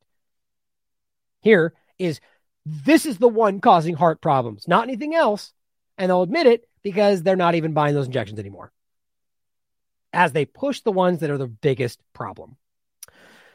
And before I get there, let me close some of these real quick. Just to make sure I get all my tabs in here. Big show today. Here we go. Okay, where were we? Now, the next part of this, guys, is the reality that there are places right now that have one some of the highest, you know, vac- up, vaccine uptake, injection uptake of what even what they call fully vaccinated, but which is by the way different than up to date, which makes zero sense to anybody honest. But it says, as Rise Melbourne's pointing out, Australia COVID is set to be the third leading cause of death in 2022. Here's their graphic. COVID 19 set to be the third biggest cause of death, according to this was Perth again from, from uh, Western Australia. Only heart disease and dementia will kill more, both of which are potentially caused by the injections themselves, but no big deal. COVID 19 set to be third biggest. So COVID 19. Okay. How can it be the third biggest cause of death in a place with 95% double injections when they tell you it reduces the cause of the, the death and hospitalization? There's no way that makes sense. You're playing it out of both sides of your mouth or both sides of the agenda. You can't argue it's killing everybody when everyone's injected with something you tell us reduces that problem. At the very least, it doesn't reduce the problem. There's no way you can look at that and not laugh. I mean, not, not laugh, I guess they're hurting people, but not think how ridiculous that is. And on top of that, Big Crash points out cause blood problems, solution expand business. Look at that. Pfizer buying spree continues with $4 billion hematology deal. I mean, guys, this is about as stupid as, as, um, oh, I'll blank it on the name now. The fight, the opioid company, Purdue Pharma, I believe, or whatever, if I'm incorrect on the name, the company that was most invested in the idea of selling opioids, and they were proven to know and discuss how it was killing people. And instead of doing something on the record, by the way, they said, well, let's profit from this. So they pushed Narcan. So they profit from the very thing that they're causing with something that stops them from having overdose, but kept pushing the, the opioids. That's, that's the same thing. So Pfizer's now investing in this, in the problem they're causing dealing with blood problems or blood heart attacks or blood or, or strokes or blood clots. That's what they're getting involved in now. Why would that be? Because they recognize what's happening and they don't want you to see it. How crazy obvious is that? And just a reminder, as Wittgenstein points out, all the stuff we're showing you is a fraction of the reality, or rather, a fraction of the provable evidence of what is actually happening that we've shown you thus far. There's a mountain of this stuff, of doctors and evidence and other governments speaking up but just a reminder of what they were doing and saying before this in their smug fashion. If hospitals get any more overcrowded, they're going to have to make some very tough choices about who gets an ICU bed. And that choice doesn't seem so tough to me. Vaccinated person having a heart attack, yes, come right on in. We'll take care of you. Unvaccinated vaccinated person having a heart attack. That's pretty interesting, first of all. Why he went that direction, maybe to normalize it as well. But and we'll take care of you. Unvaccinated person having a heart attack? Yes, come right on in. We'll take care of you. Unvaccinated guy who gobbled horse goo? Rest in peace, Wheezy. Oh, okay. So it's okay to let them die. Yeah. Oh, ha ha ha ha. Like you're literally making a joke about allowing people who made their own choice, whether wrong or not, to suffer and die. That is the person you're staring at right there. You are a disgusting human being hiding behind your jokes. Okay, the bottom line is these people were right. And guess what? They weren't gobbling horse goo. That's the stupid, dumbed down, bottom of the barrel narrative from the left that they're pushing because it was verifiably shown in a thousand different ways that ivermectin was nothing of the kind. But the bottom line is they pushed it anyway. Here's the next part. You're... The people who are not getting vaccines, who are believing the lies on the internet instead of science, it's time to start shaming. Right. If... Time, to, time to start shaming the people that don't do what we think is right. Don't forget that, guys. Don't forget how clearly and transparently they were showing you who they were. Now, the bottom line is, though, guys, it's not just the left. Okay. That's the problem. If we focus on only one side being the problem, we will fail. I know that's an easy thing to step into right now when it seems the Republicans are standing up for your medical freedom. And maybe, you know what? I hope I'm wrong. But historically, it's never been the case. They yell what they want you to hear, be coming up to elections, and it ends up the same way. If we can't see that by now, I'm losing hope in humanity. But I, I believe most people can see that. So it's not what I feel right now. I feel, in fact, I honestly, I feel more, uh, what's motivated, but more hopeful about where we're going than ever because I've never seen this many people questioning what's happening. But that only means they're going to kick down even harder, guys. That we we've seen that happen. Now, on in regard to the immune problem here, which is what we could, I just mentioned this the other day. Now, I'm not going to go any deeper on this because the same point, but as I pointed out, Ashton Kutcher reveals a super rare disease took his hearing, vision, and balance. As it says right here, he revealed that an autoimmune disorder. Now, could it be not connected? Of course it could. But what do we know that 100% is causing immune deficiency? The vaccine, which has been admitted to, which has been shown by Pfizer's own data. So as he admits that autoimmune disorder is took away all these things, an honest person would go, it could have been the vaccine. But nobody's allowed to say that today because it's shut down. Here's another example of how they're trying to hide what's happening. You ready for the best fact check of the day? Their opinion check? Guess what, guys? No, getting the COVID vaccine doesn't lower your immunity despite all of the evidence to the contrary, all of their own documentation proving that, all of the other governments saying so, like the UK and Israel, and plenty of the places that have said the boosters are hurting your immunity. Like that's been discussed by other governments. It's been pointed out by peer reviewed journals. But let's listen to these two talking heads and their desk on the corporate media because they know, right? Because they're experts. No, they're parroting what they were told to say. It's just so embarrassing. We're two years into the COVID 19 pandemic, and there is still misinformation making the rounds on social media. Yeah. Yeah, it's you guys. Tonight, CBS 17 digital reporter Jody McCrary is fact checking claims that look like they were published by the federal government. There's a paper written by a doctor that contains inaccurate information, but the bigger issue is where it showed up. On this website, pubmed.gov. It's run by the National Institutes of Health. The claim from Dr. Kenji Yamamoto has to do with the vaccines. He says eight months after a second dose, immunity is lower than it is for someone who's unvaccinated. You see where it's going? There, this is the one I just addressed yesterday. We are always ahead of the game on this, guys. I'm telling you. They, they, the one. This is what the Lancet study that the Japanese doctor pointed out. Which, by the way, I went over the study itself. It's very clear, but that's not even the main point. There's been, as I pointed out, from the UK, they pointed out that these administrations of the boosters shouldn't be given so quickly because they will hurt your immunity or your immune system, rather immune deficiency. All of these things have been openly discussed. There's been endless amounts of peer reviewed science that have found this obvious correlation. But just because they want to point at one study they say was inaccurately refer- referenced to, that therefore no such thing.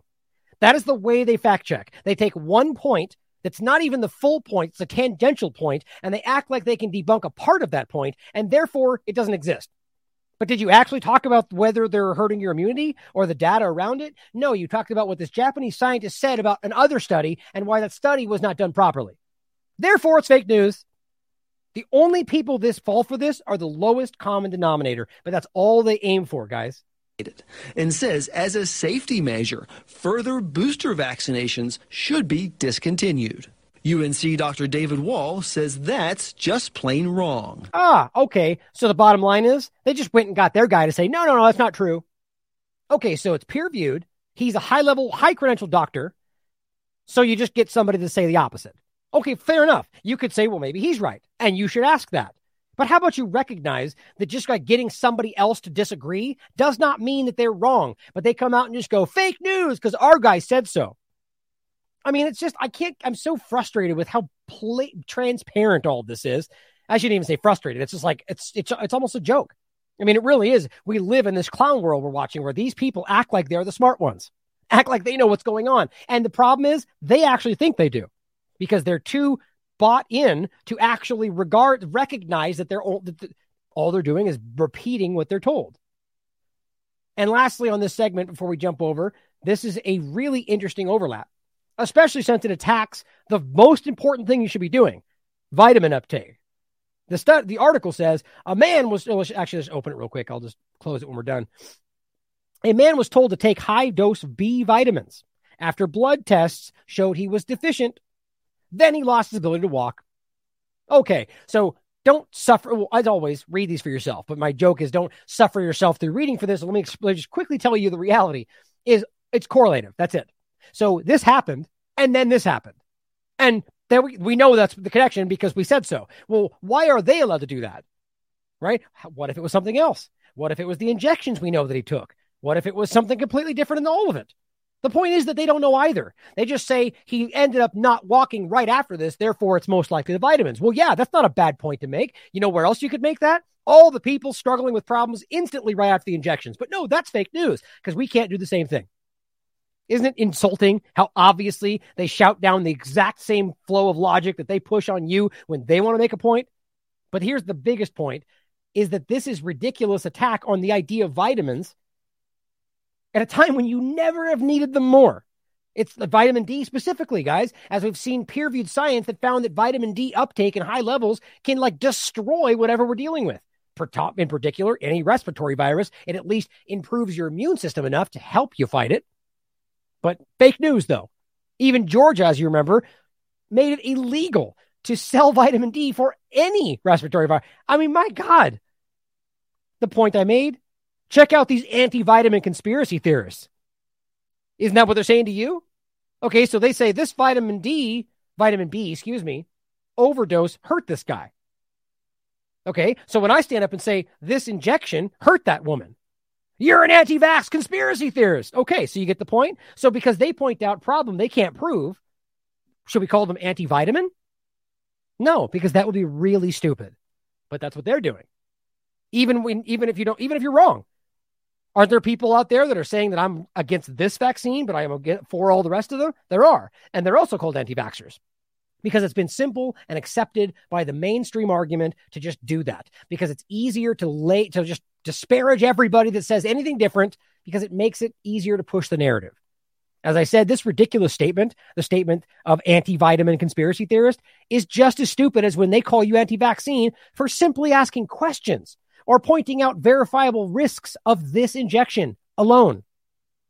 But I hope, you know, as always, I hope that point connects with somebody out there that might just be on the fence because that is, and it's not about proving the vaccine's dangerous or proving vitamins are good. It's about realizing the logic they're using is dishonest, no matter how you spin it. And then I want to point out the idea of long term COVID again is being pushed. Now, I on the Union of the Unwanted, I had an interesting brief conversation with a doctor. I'm, i want to connect with him because he seems very intelligent, but making the argument that he feels pretty strongly that, that long COVID is there. I just don't. I, I just I find it really hard to get along with. That's why I want to speak to him more. Maybe I'm missing something to see that there's not obvious overlap with the injection side effects being called long COVID, or whether the fact that we can't even prove, in my opinion, that this has even been isolated actually there. Right. So at the end of the day, and as well as the fact that the peer reviewed study, which I'm not saying because the study's there, therefore that's the case. I'm just saying that they say trust the science, and here's a peer reviewed study that very clearly finds that it's all psychosomatic or, or mostly seems psychosomatic meaning it's in their head. Why wouldn't that be looked at? Because they're not trusting the science, they're trusting what they're telling you is the science. But the point being, they're saying long term COVID health effects may impact individuals and society for years to come. I am convening an expert task force to develop an evidence based roadmap for addressing the health and socioeconomic impacts of post COVID. Really? Okay. So we have an undefined thing happening that's never even been proven to be there. Not meaning it's not, but even their studies have not definitively proven that's what we're dealing with and they're making a convening an expert task force to develop an evidence based roadmap. You know where we should be doing that? Yeah, you know where that is. The vaccine side effects, where they know that's there, it's undefined, yet nobody's diving into that. It's only about diving into and getting funding for things that go along with the narrative. To me, I just can't get a lot into if my mind changes or evolves, I'll tell you. But by the way, guys, just because I feel strongly about it doesn't mean it's true either. Right? Reflect on that. I have strong opinions and I could be wrong too. I'll never tell you I know this if I don't, but I will stress my opinion if I feel strongly about it. But they'll always make sure you know it's just my opinion. But the problem is there's too much going on around this that I find it almost impossible to believe that there's long COVID idea, but I'm open to it. I'm, I'm going to try to reach out to him. But that being said, all of that is about building the illusion of what we're dealing with, which leaves us with monkeypox. As we already reported to you, August 4th, Biden's administration declared a monkeypox public health emergency right after the World Health Organization. Big surprise. Now, this is the only reason they're allowed to do this. The FDA now authorizes for emergency use. Yeah, that's happening. Monkeypox injections. Right. So why do they need to do that again? Oh, that's right. Because the ones they're talking about are for smallpox that aren't even really for this. Now let's listen to what he has to say here because this is pretty crazy. What they're pushing is the Jynneos vaccine. And I will show you why that is very alarming to me, specifically because it's dangerous. Uh, let me begin with what I've said before. Uh, every American should take monkeypox seriously, and every American must do their part to help us beat back monkeypox. Wow. So now we're at a point, see a little pup here. Now we're at a point where they're arguing I forgot that I was sitting down here, that they're arguing that everyone must do their part to, to fight monkeypox. You starting to see the overlap of the narrative? Right. So now it's your obligation to take a dangerous injection for something you have very little risk at. Yeah, this is COVID 19 all over again. That's exactly what we thought might happen. I can't even believe we're at a point where they're arguing that you should go out and take this injection for no reason other than it might happen. And it's, it only transmits on very close contact between a very specific grouping of people that has different symptoms. It's not even proven to be what they say it is, if it's even there in the first place, in regard to PCR testing or vaccine side effects or anything else, possibilities. But the idea that it's low risk, nobody's dying. And yet these injections are shown to have side effects with potential death. And yet we're going to say everybody should go take one you're guaranteed to see more problems from this than what they're seeing from people that even get sick. How do you make sense of that? It's, it just blows me away. Oh, yeah, that's right. So let me finish this. On May 18th, the first case of monkeypox was reported in the U.S. Today, we have some 8,900 cases that have been reported. Have been reported. You know what he means by that? People saying they have gotten sick, calling in, telling they tested them. That, that's what's happening. They're saying, oh, I got sick. Now, in other cases, we have PCR tests testing people and they're told they're sick. This has already been shown to have happened. People that are being told they have asymptomatic monkeypox. I already reported this to you. This is the same thing starting all over again. Now, by the way, that doesn't have to mean that it's not actually there. I don't know that for sure. My my gut tells me that we're seeing the same thing start all over again. The bottom line is if you already have all the trappings, the PCR test false positives with high cycle threshold, which is what they're still using, on top of that, claiming people are asymptomatic and told, telling them they're sick, or people calling in and or telling them I am a case, or the hospital reporting them based on symptoms without testing. All this stuff is happening. I don't know why in the world we take this face value as they're right now in the beginnings of admitting they failed or lied or got it wrong from COVID, just like they always quietly do after the fact. Now, check this out. Given the continued spread of the monkeypox virus at a rate outpacing the assumptive spread, right? The fact that we're claiming it's spreading, the availability of our current vaccine supply, the agency began exploring viable scientific options that would allow for greater access to the currently available vaccine. Oh, okay. So now we're going to emergency authorize this so we can use them more. That's what they're talking about. Emergency authorize. Why are, you know, why, again, that was my point. You know why they can do this? Because Biden declared an emergency. Now they got emergency funding. They can use resources they shouldn't be able to. Now they're able to emergency authorize these dangerous injections, which again, guys, means they're not liable. We're in the same position all over again. So when kids start dying from monkeypox injections that are very clearly told or said can kill people, or have side effects that are very serious, they're not they're not accountable. This is the same thing. Now, again, I'm not a doctor. I'm not saying you shouldn't go do what you want to do. Choice is always the point. If you feel you're at risk and you want to go take that injection, that's your choice.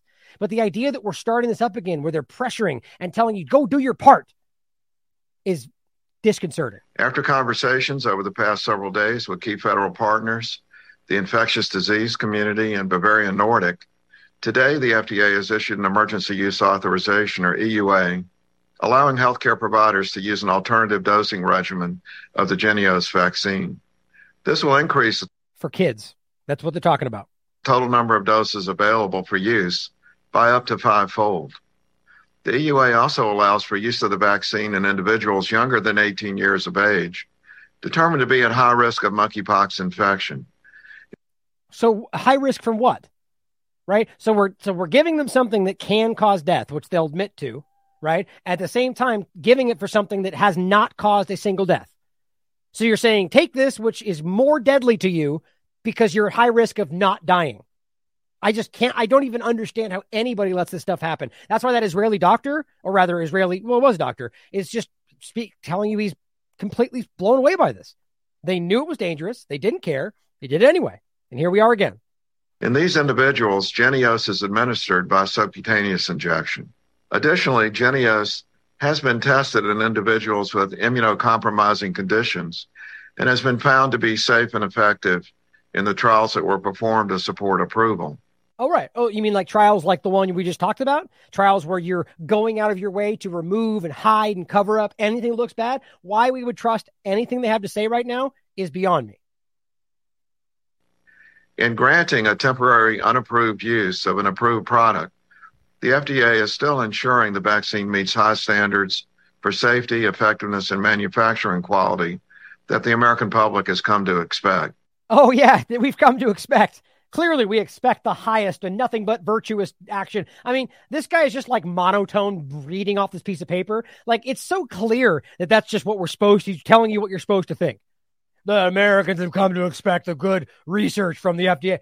Who thinks that?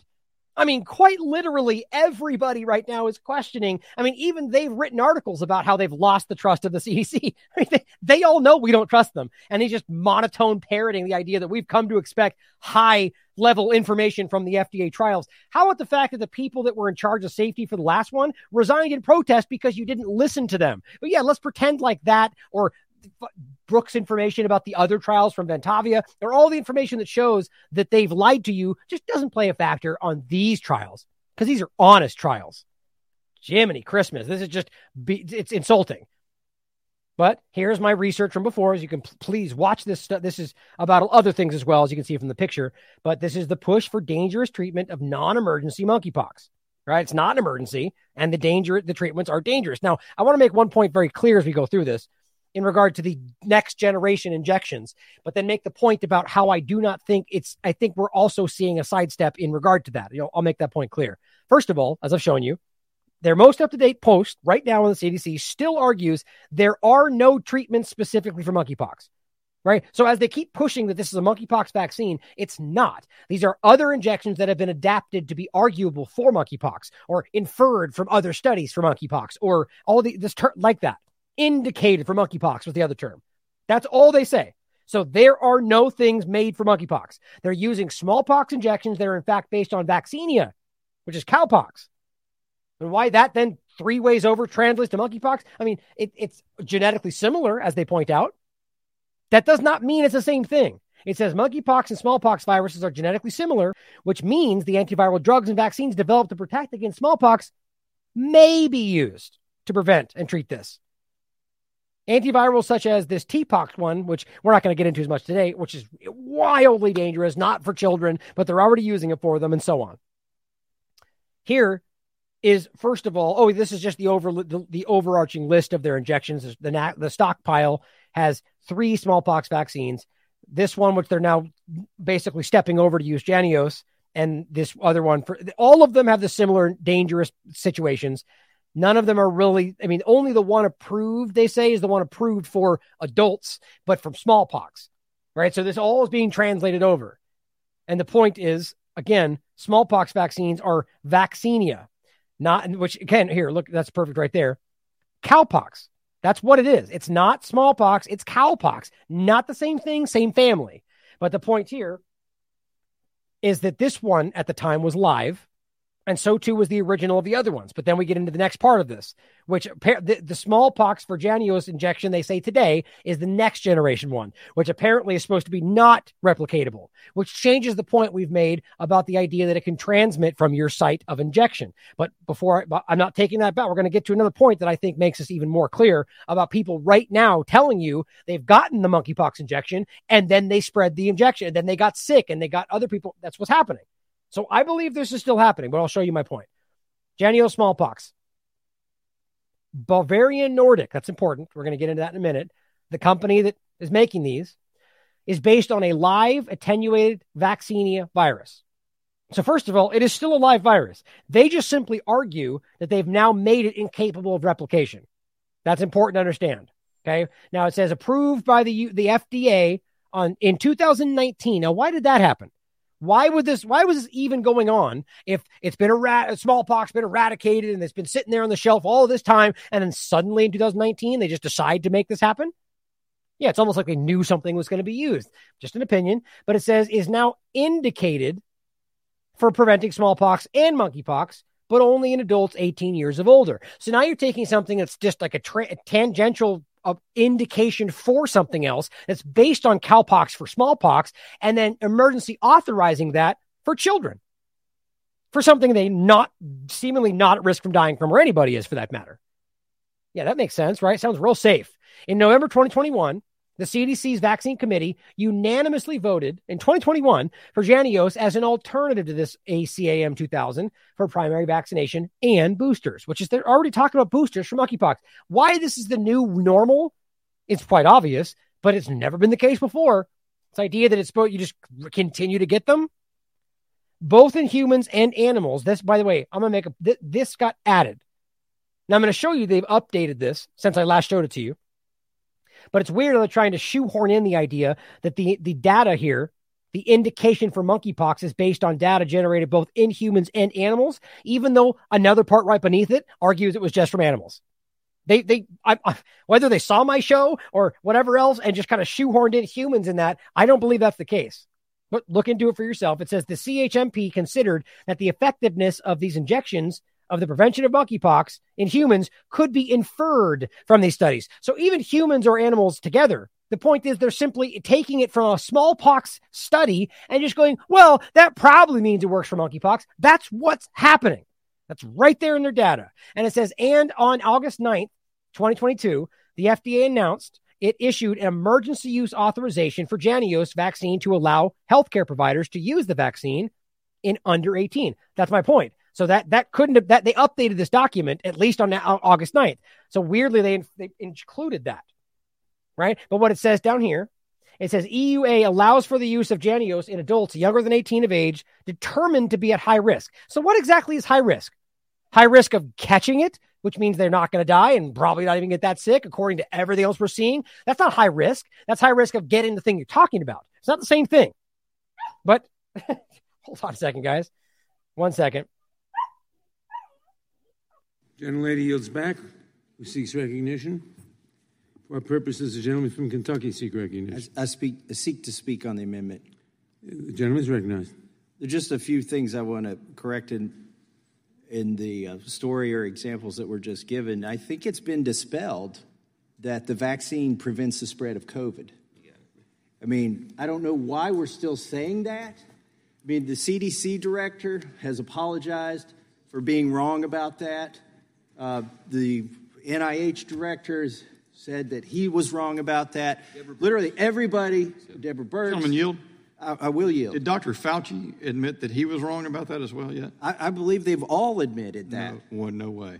So uh, they got the vaccine and they got COVID. Yes, they've all enough. gotten COVID. The president himself is contagious right now, even though he's had four shots of the vaccine, and that is why he's staying away from people.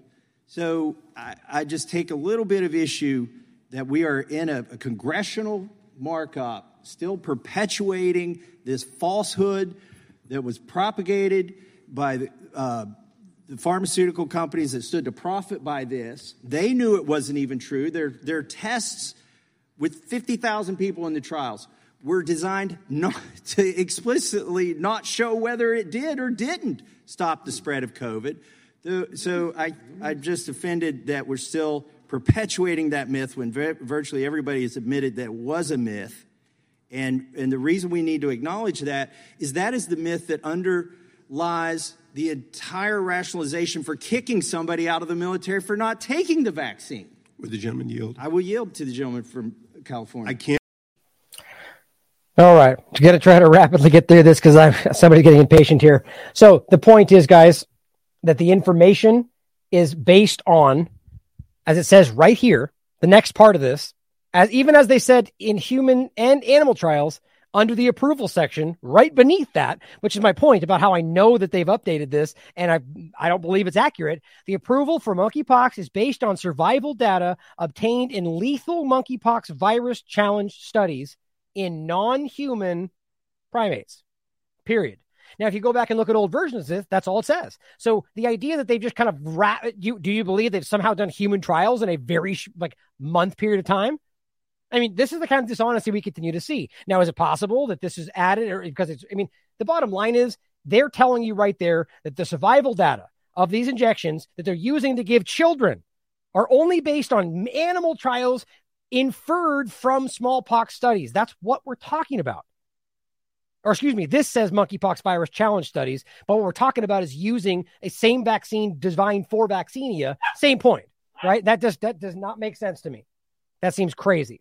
Now, so the CDC says we do not know if Jynneos will fully protect against monkeypox infection. Excuse me? So now you're telling children to get this at high risk, they say, because they need this to everyone needs to do their part, and we don't even know if it will fully protect against monkeypox. That's my point because it's not made for this. And I argue with all the dangerous things it can cause, this is a guaranteed problem. It says, however, Jynneos can be used for following risk benefit discussions and a review of any conditions that could increase the risk of serious adverse event. So we're going to monitor them in your body, just like with COVID 19. So go ahead and take them now, do your part, and we'll make sure that anything that happens to your child, we'll report and make sure we do something about. Maybe. I mean, this is the reality of what they're doing. These people have lost their minds. It says on July 26, 2022, the US CDC confirmed children with adolescents, children and adolescents with exposure to people with suspected or confirmed monkeypox infections may be eligible to post exposure prophylaxis with vaccination. However, Clinical effic- efficacy data is pending. So on top of all of that, they haven't even got the data to reg to argue that this is actually effective for children to do this with, but yet we're already doing it. Emergency authorizing. Why? Because it's such a serious risk that we have to do it now. Well, no, it's not killing people. So they don't even meet the basic bottom of the barrel definition for why you can emergency authorize something. So we're supposed to argue the danger is so real that even though we don't know the full risk or the full benefits, that with benefits we have in front of us outweigh the possible risk. But that's not true. The risks are hands down bigger and undefined, or the, and the benefits are undefined in regard to the children specifically. You just can't make this stuff up for crying out loud. This is unnerving. Under side effects, it says the smallpox monkeypox vaccine is not recommended for general public in the U.S. since smallpox has been eradicated. Okay, so the actual page says don't everybody take this as the CDC stands up and says everybody take this. That is, it's it's the same kind of Orwellian thing, right? They want you to be confused. Who knows? The the Jynneos vaccine, is what the MVA stands for, is the virus in, in the MVBNA is the virus's inability to replicate in a vaccine individual, unlike the original smallpox vaccines. So they're arguing this is a new generation that uh, is not able to be transmitted, right, from the site of the injection, which is interesting to me because it still says that right now on the live page for these injections of CDC. I'll get to that in a minute. Typical severe adverse reactions known for replicating vaccinia virus strains, such as myocarditis, encephalitis, generalized vaccinia A, or eczema vaccine, vaccine, uh, vaccinatum were not observed during Jynneos' clinical department program. Right. So this rapid overlap, rushed information, or even studies like the other ones we just saw them break and lie about, apparently didn't find all the things we found before, even though it's the same injection that's just been altered. No myocarditis, no encephalitis. Mark my words as this gets given, we are going to see an explosion, even more so of myocarditis, encephalitis, and it's generalized vaccine, all these things we're talking about, the same problems. Now, to make that even more clear, here is the page, by the way, still right now, that is the up to date, this current page of the CDC that talks about smallpox vaccination, which is what those are. That's what it is. So, why, explain for me why the CDC, on its most current page about these injections, is referencing the old ones, right? To their argument, there's three different, there's, it's the third generation, right? So after the first generation, apparently they say they were no longer able to transmit this to other people. Yet, weirdly enough, they still say that on the page. On top of that, why it would take all this time and they would leave these smallpox vaccinations on the shelf that always could, they could always risk getting other people sick right up until around this time they started rapidly trying to do something different. Anyone make sense of that? For most people, smallpox vaccination is safe and effective, they say, except the fact that even if this is based on the old stuff, that it's not true because they said back then it's the most dangerous vaccine in existence. Scientists call it the most dangerous vaccine known to man because it can be deadly, right? So some people die from it. Others have serious reactions and permanent. Scientists say it's the most dangerous vaccine. We know if we immunize a million people, there'll be 15 people that will suffer. It's actually between 15 and 40. Of course, they chose the lower end. But the point is that they admitted this back then. So if, even if this is based on the old one, they're still lying to you. It's not safe and effective for most people. But it says in the past, for every thousand people vaccinated, one person will experience serious but not life threatening, serious but not life threatening reactions. Spreading the cowpox virus by touching the vaccination site and then touching another part of the body or another person is one of those one in a thousand problems. Why that's ever been so like if you're giving this injection for smallpox and one in a thousand people are spreading cowpox, doesn't seem like a viable anything. that's just crazy to me. It's what they're arguing. It says between 14 and 52 people out of every 1 million, you'll have a life threatening reaction. So death, hospitalization, permanent disability. That's between 14 and 52 out of 1 million. You, there's zero people dying from this right now. But the point is, one of them is a serious rash. So apparently, the rash can be deadly, which kind of makes it confusing. It says many people who got this complication were not vaccinated, but got infected with the virus from the vaccine side of their family members. Down here, it says a few people got who have gotten the smallpox vaccine have developed heart inflammation, myocarditis, pericarditis, a combination of both. Weird. Other people have experienced heart pain, heart attacks. It's like it's just the same things all over again. Now, the argument is this is not the current one.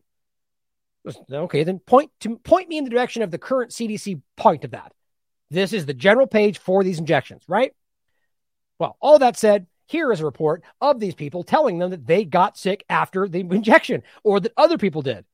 So I believe, guys, this is an ongoing, massive corruptive corruption, uh, ongoing. Ma- What's the right word I should use there? I don't know why I'm sticking with corruption. That's what's confusing me. it's, it's, a lot of corruption, is the point, and I think we can all see that. And the reality being that we should be questioning whether this why this is still up the current page, why they're arguing it's any different, or I mean, any number of these things. But just understand their argument is that's not supposed to be able to spread to other people. Why that was ever allowed is beyond me. How we kind of see these things today. But let's check this out. This is the new report.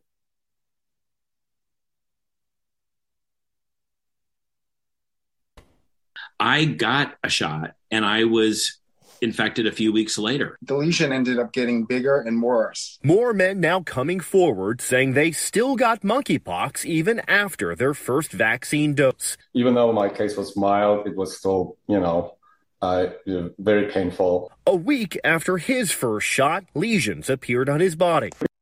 Now, rem- remember, guys, any number of these things you're looking at, or even that the, the, the black girl with the ones on her face like all these have been shown to in some way look like things very closely in fact that can be according to peer-reviewed science caused by the covid injection.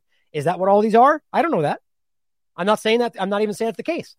It very well could be something called monkeypox happen my point is that we don't know because of that information that's out there. At the very least some of these could be caused by an injection that are then caused by called monkeypox using a pcr test now, people love to just, go, oh, what a conspiracy theorist. I'm not even saying that's the case. I'm just arguing, as a matter of fact, that could be the case. That's why they hate people like us because we do that. And it puts them in a weird position of calling objectivity conspiracy theory. Because of the long uh, incubation period, uh, you know, it's totally possible that I already, you know, were infected um, but you know you, you, you don't know. When you get vaccinated for monkeypox you have to give this time for the antibodies to form. Dr carlton thomas answers. Right. I'm not I, that's the, the, last thing i want to explain to me why this is just an illusion. Well you gotta wait 21 days and all the things that happen beforehand don't count. Yeah that doesn't fly guys. It's the same you see it's the same structure. It's the same argument same thing, masks and lockdowns and quarantines and 41 days for the first shot. It's just the same thing because it's an easy template. It works. Now, last point on this, as Ivor points out, the question is who owns BlackRock and Vanguard? You know why he asked that? Because BlackRock and Vanguard just so happen to be the number two, top two investors in Jynneos, or specifically Bavarian Nordic, that owns or makes the Jynneos vaccine. What do you know? What a coincidence. Look at this. Nazism is now trending. But guys, people are seeing through this. We need to recognize that you are the majority. You need to know that. But thank you, Evo, for pointing this out. It's a, a very important point that I, will I'll follow up with that next. Here is the breakdown of Bavarian Nordic. Guess who the top two people are? Or in, in general, oh, actually, that's right. Uh, I meant the top. In any case, in the top two are the are two of the most important. BlackRock is a little further down, but it's the same point. Let me highlight it so I can show you. Now, this Invesco Advisors is a partner with the World Economic Forum. They are the number one investor in this company. Vanguard Group, number two. Then here's BlackRock.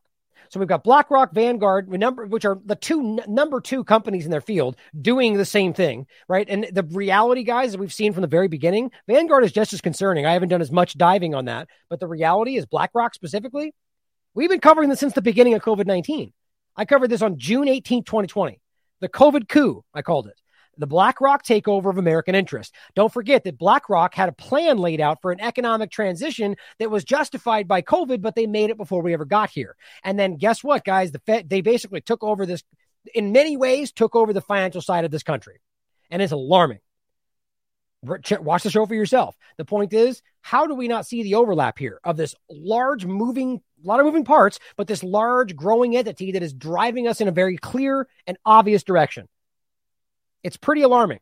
But as Wittgenstein points out as well, they're already, uh, this is the same mantra.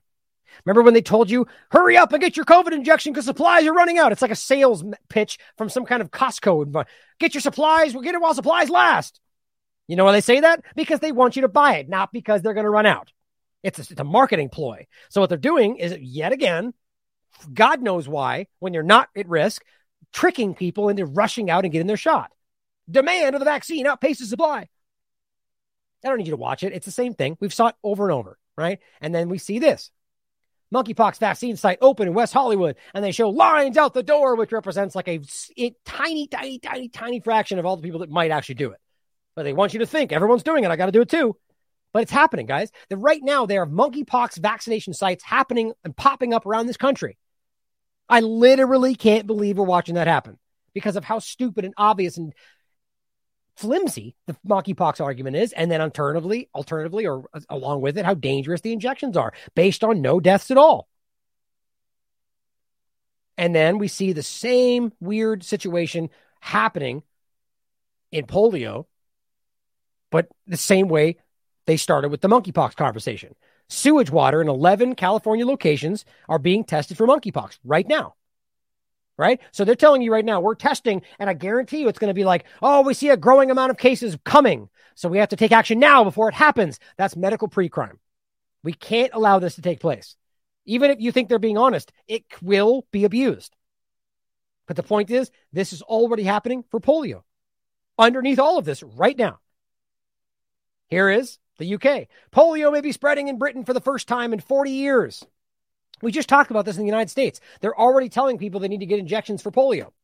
Strains of paralysis causing virus mutated from vaccine, that's the main point, is likely being transmitted in London. Right? So, first of all, it's been eradicated all this time. Okay. So if that if it's because unvaccinated, which by the way is not the case, if it's rapidly happening across Britain when most people are supposed to have this injection, well, that's clear it's not the unvaccinated. But the point being, it's not whether or not they're vaccinated. This is a mutated strain caused by the oral polio vaccine given all over the world by Bill Gates and other people involved in that. That's where this is from. They admit that. Mutated from the vaccine that gave it. Okay, so what are we talking about? So their same mad science caused the thing they're then using to justify more injections. Same thing as the opioid thing. They're causing the problem they're then treating and profiting from and using to control you. Now, I'm not even saying if you want to go out and get it, it's your call, it's choice if you feel you're at risk. But I do not trust anything that's happening in these fields right now because of how obviously they keep getting caught lying. But they're saying it may be spreading. This is June 22nd. So here's the evolution of the pre crime narrative. It may be spreading because of what we're testing in the wastewater. Then they come back out. This is as of the 10th, it's today. Polio is spreading. This is the first post. They changed it after this in Britain for the first time in 40 years. Virus has now been detected in 116 times in eight London boroughs testing wastewater. That's what they're doing. Since February, as health chief launches urgent vaccine rollout to 1 million children in the capital. Now, what about what is it going to do alongside the in COVID injection? You know why we don't know that? Because they never tested these alongside of the vaccines. So it's totally okay to give them something right now, right? During the side the flu shot, alongside the injections you're giving for whole. No, this is wildly unscientific and we don't know what it'll do but they're going to do it anyway, rush it out because polio and injections are good no matter what, because that's their mindset that vaccines are good no matter what. And we know that's not true. To a million children, you're going to give a million children a polio injection? How about most of them already had something like this? And you're going to give it to them again anyway? Yes, that's what they're saying. Boosters, urgent polio boosters for children. Didn't you just argue that they were already vaccinated? Therefore, that's why it's been eradicated. Now, an oral polio vaccine strain comes along and you blame the unvaccinated, yet you rush to booster the children that already have it? Can you not see the transparent, hollow argument? If it's boosters for children that already have it, that's why they're boosters, the injections, I mean, then it's not being spread among the unvaccinated. This is an obvious illusion, and they're using it to push injections. But here's how they changed it polio vaccines to be rolled out. Oh, it's the wrong one. Oh, so I had it back. No, that's that's weird. Did they update that? That's anyway. The case was it first said, "Oh, I'm sorry, I had it backwards." So this was no, that's the right date. Anyway, I'm confusing myself. The point is, they argued first that it is spreading, and then they kind of soft roll it. Polio boosters in, to be rolled out to 1 million children, causing the virus 116 times. The point is, they say could be. Because why? They're using wastewater to test to find out whether or not there's a problem. And that is, it's right here, detected in wastewater. It's not sound. It could be, it could be an indication. It's also very alarming they're doing this. It seems kind of violent, but it's, you know, whatever. They are going to argue you don't have control of it because it's in their infrastructure. But the bottom line is, how do we even know if that's true? How do we know what these even are? I mean, a really good question. If we are wondering what else they're doing with all the lies, why do we even trust that these are polio vaccines? I mean, I do not believe I can trust these people today. All children, all of them, age one to nine, living in greater London, are now going to be offered polio vaccines. I just, this makes me sick to my stomach that we're watching this play out. Not because you, it's not even about whether polio is not real or injections don't. It's about the idea that we're being so fear mongered and rushed and pushed into making rapid decisions about things that are not fine to, that are not fleshed out. What about the fact that this is an altered polio, I keep doing that, oral polio vaccine strain that might be different. Maybe these old boosters for old polio don't do anything. We don't know any of this because they don't care. It's very sad that we are watching the children of all people get struggled, that hurt more than anything because a lot of these people don't realize they're being manipulated. And most of them, I would argue, don't care. Sad. It's very sad. But thank you for being here today. Long show today. Hopefully, we'll get this, you know, distributed. Help me, guys. Get this in front of people. You know, if you, if you watch the segment breakdown, you can tell people where to watch, what point. If you know, clip it out for yourself if you want. Star's going to be cracking these clips out in the next couple days, I'm sure. I'll give her this as soon as possible. But if you guys want to do it too, do it too. I know that I think it's Graveyard Pirate or one of the guys, the, a pirate account that we might use in the future. He's doing clips himself. Do it yourself, guys. Get this out there. Give them the source material. Make people see what's happening. Because it's not just my opinion. We are ahead of these stories routinely because of how active we are in watching this. And I'm just an aggregator of information, guys. It's all out there. It just shows you how easy it is today to break through the narratives if you just care. You just pay attention. Thank you for being here. I love you all, as always. Question everything, including me. Come to your own conclusions. Stay vigilant. People talk glibly about science. What is science? People coming out of a university with a master's degree or a PhD, you take them into the field, and they they literally don't believe anything unless there's a peer-reviewed paper. It's the only thing they accept. And you say to them, but let's observe, let's think, let's discuss. They don't do it. It's just, is it in a peer-reviewed paper or not? That's their view of science. I think it's pathetic. Gone into universities as bright young people they come out of them brain dead, not even knowing what science means. They think it means peer-reviewed papers, etc. No, that's academia. And if a paper is peer-reviewed, it means everybody thought the same, therefore they approved it. An unintended consequence is that when new knowledge emerges, new scientific insights, they can never ever be peer-reviewed. So we're blocking all new advances in science that are big advances. If you look at the breakthroughs in science, almost always they don't come from the center of that profession. They come from the fringe. The finest candle makers in the world couldn't even think of electric lights. They don't come from within. They often come from outside the breaks. We're going to kill ourselves because of stupidity.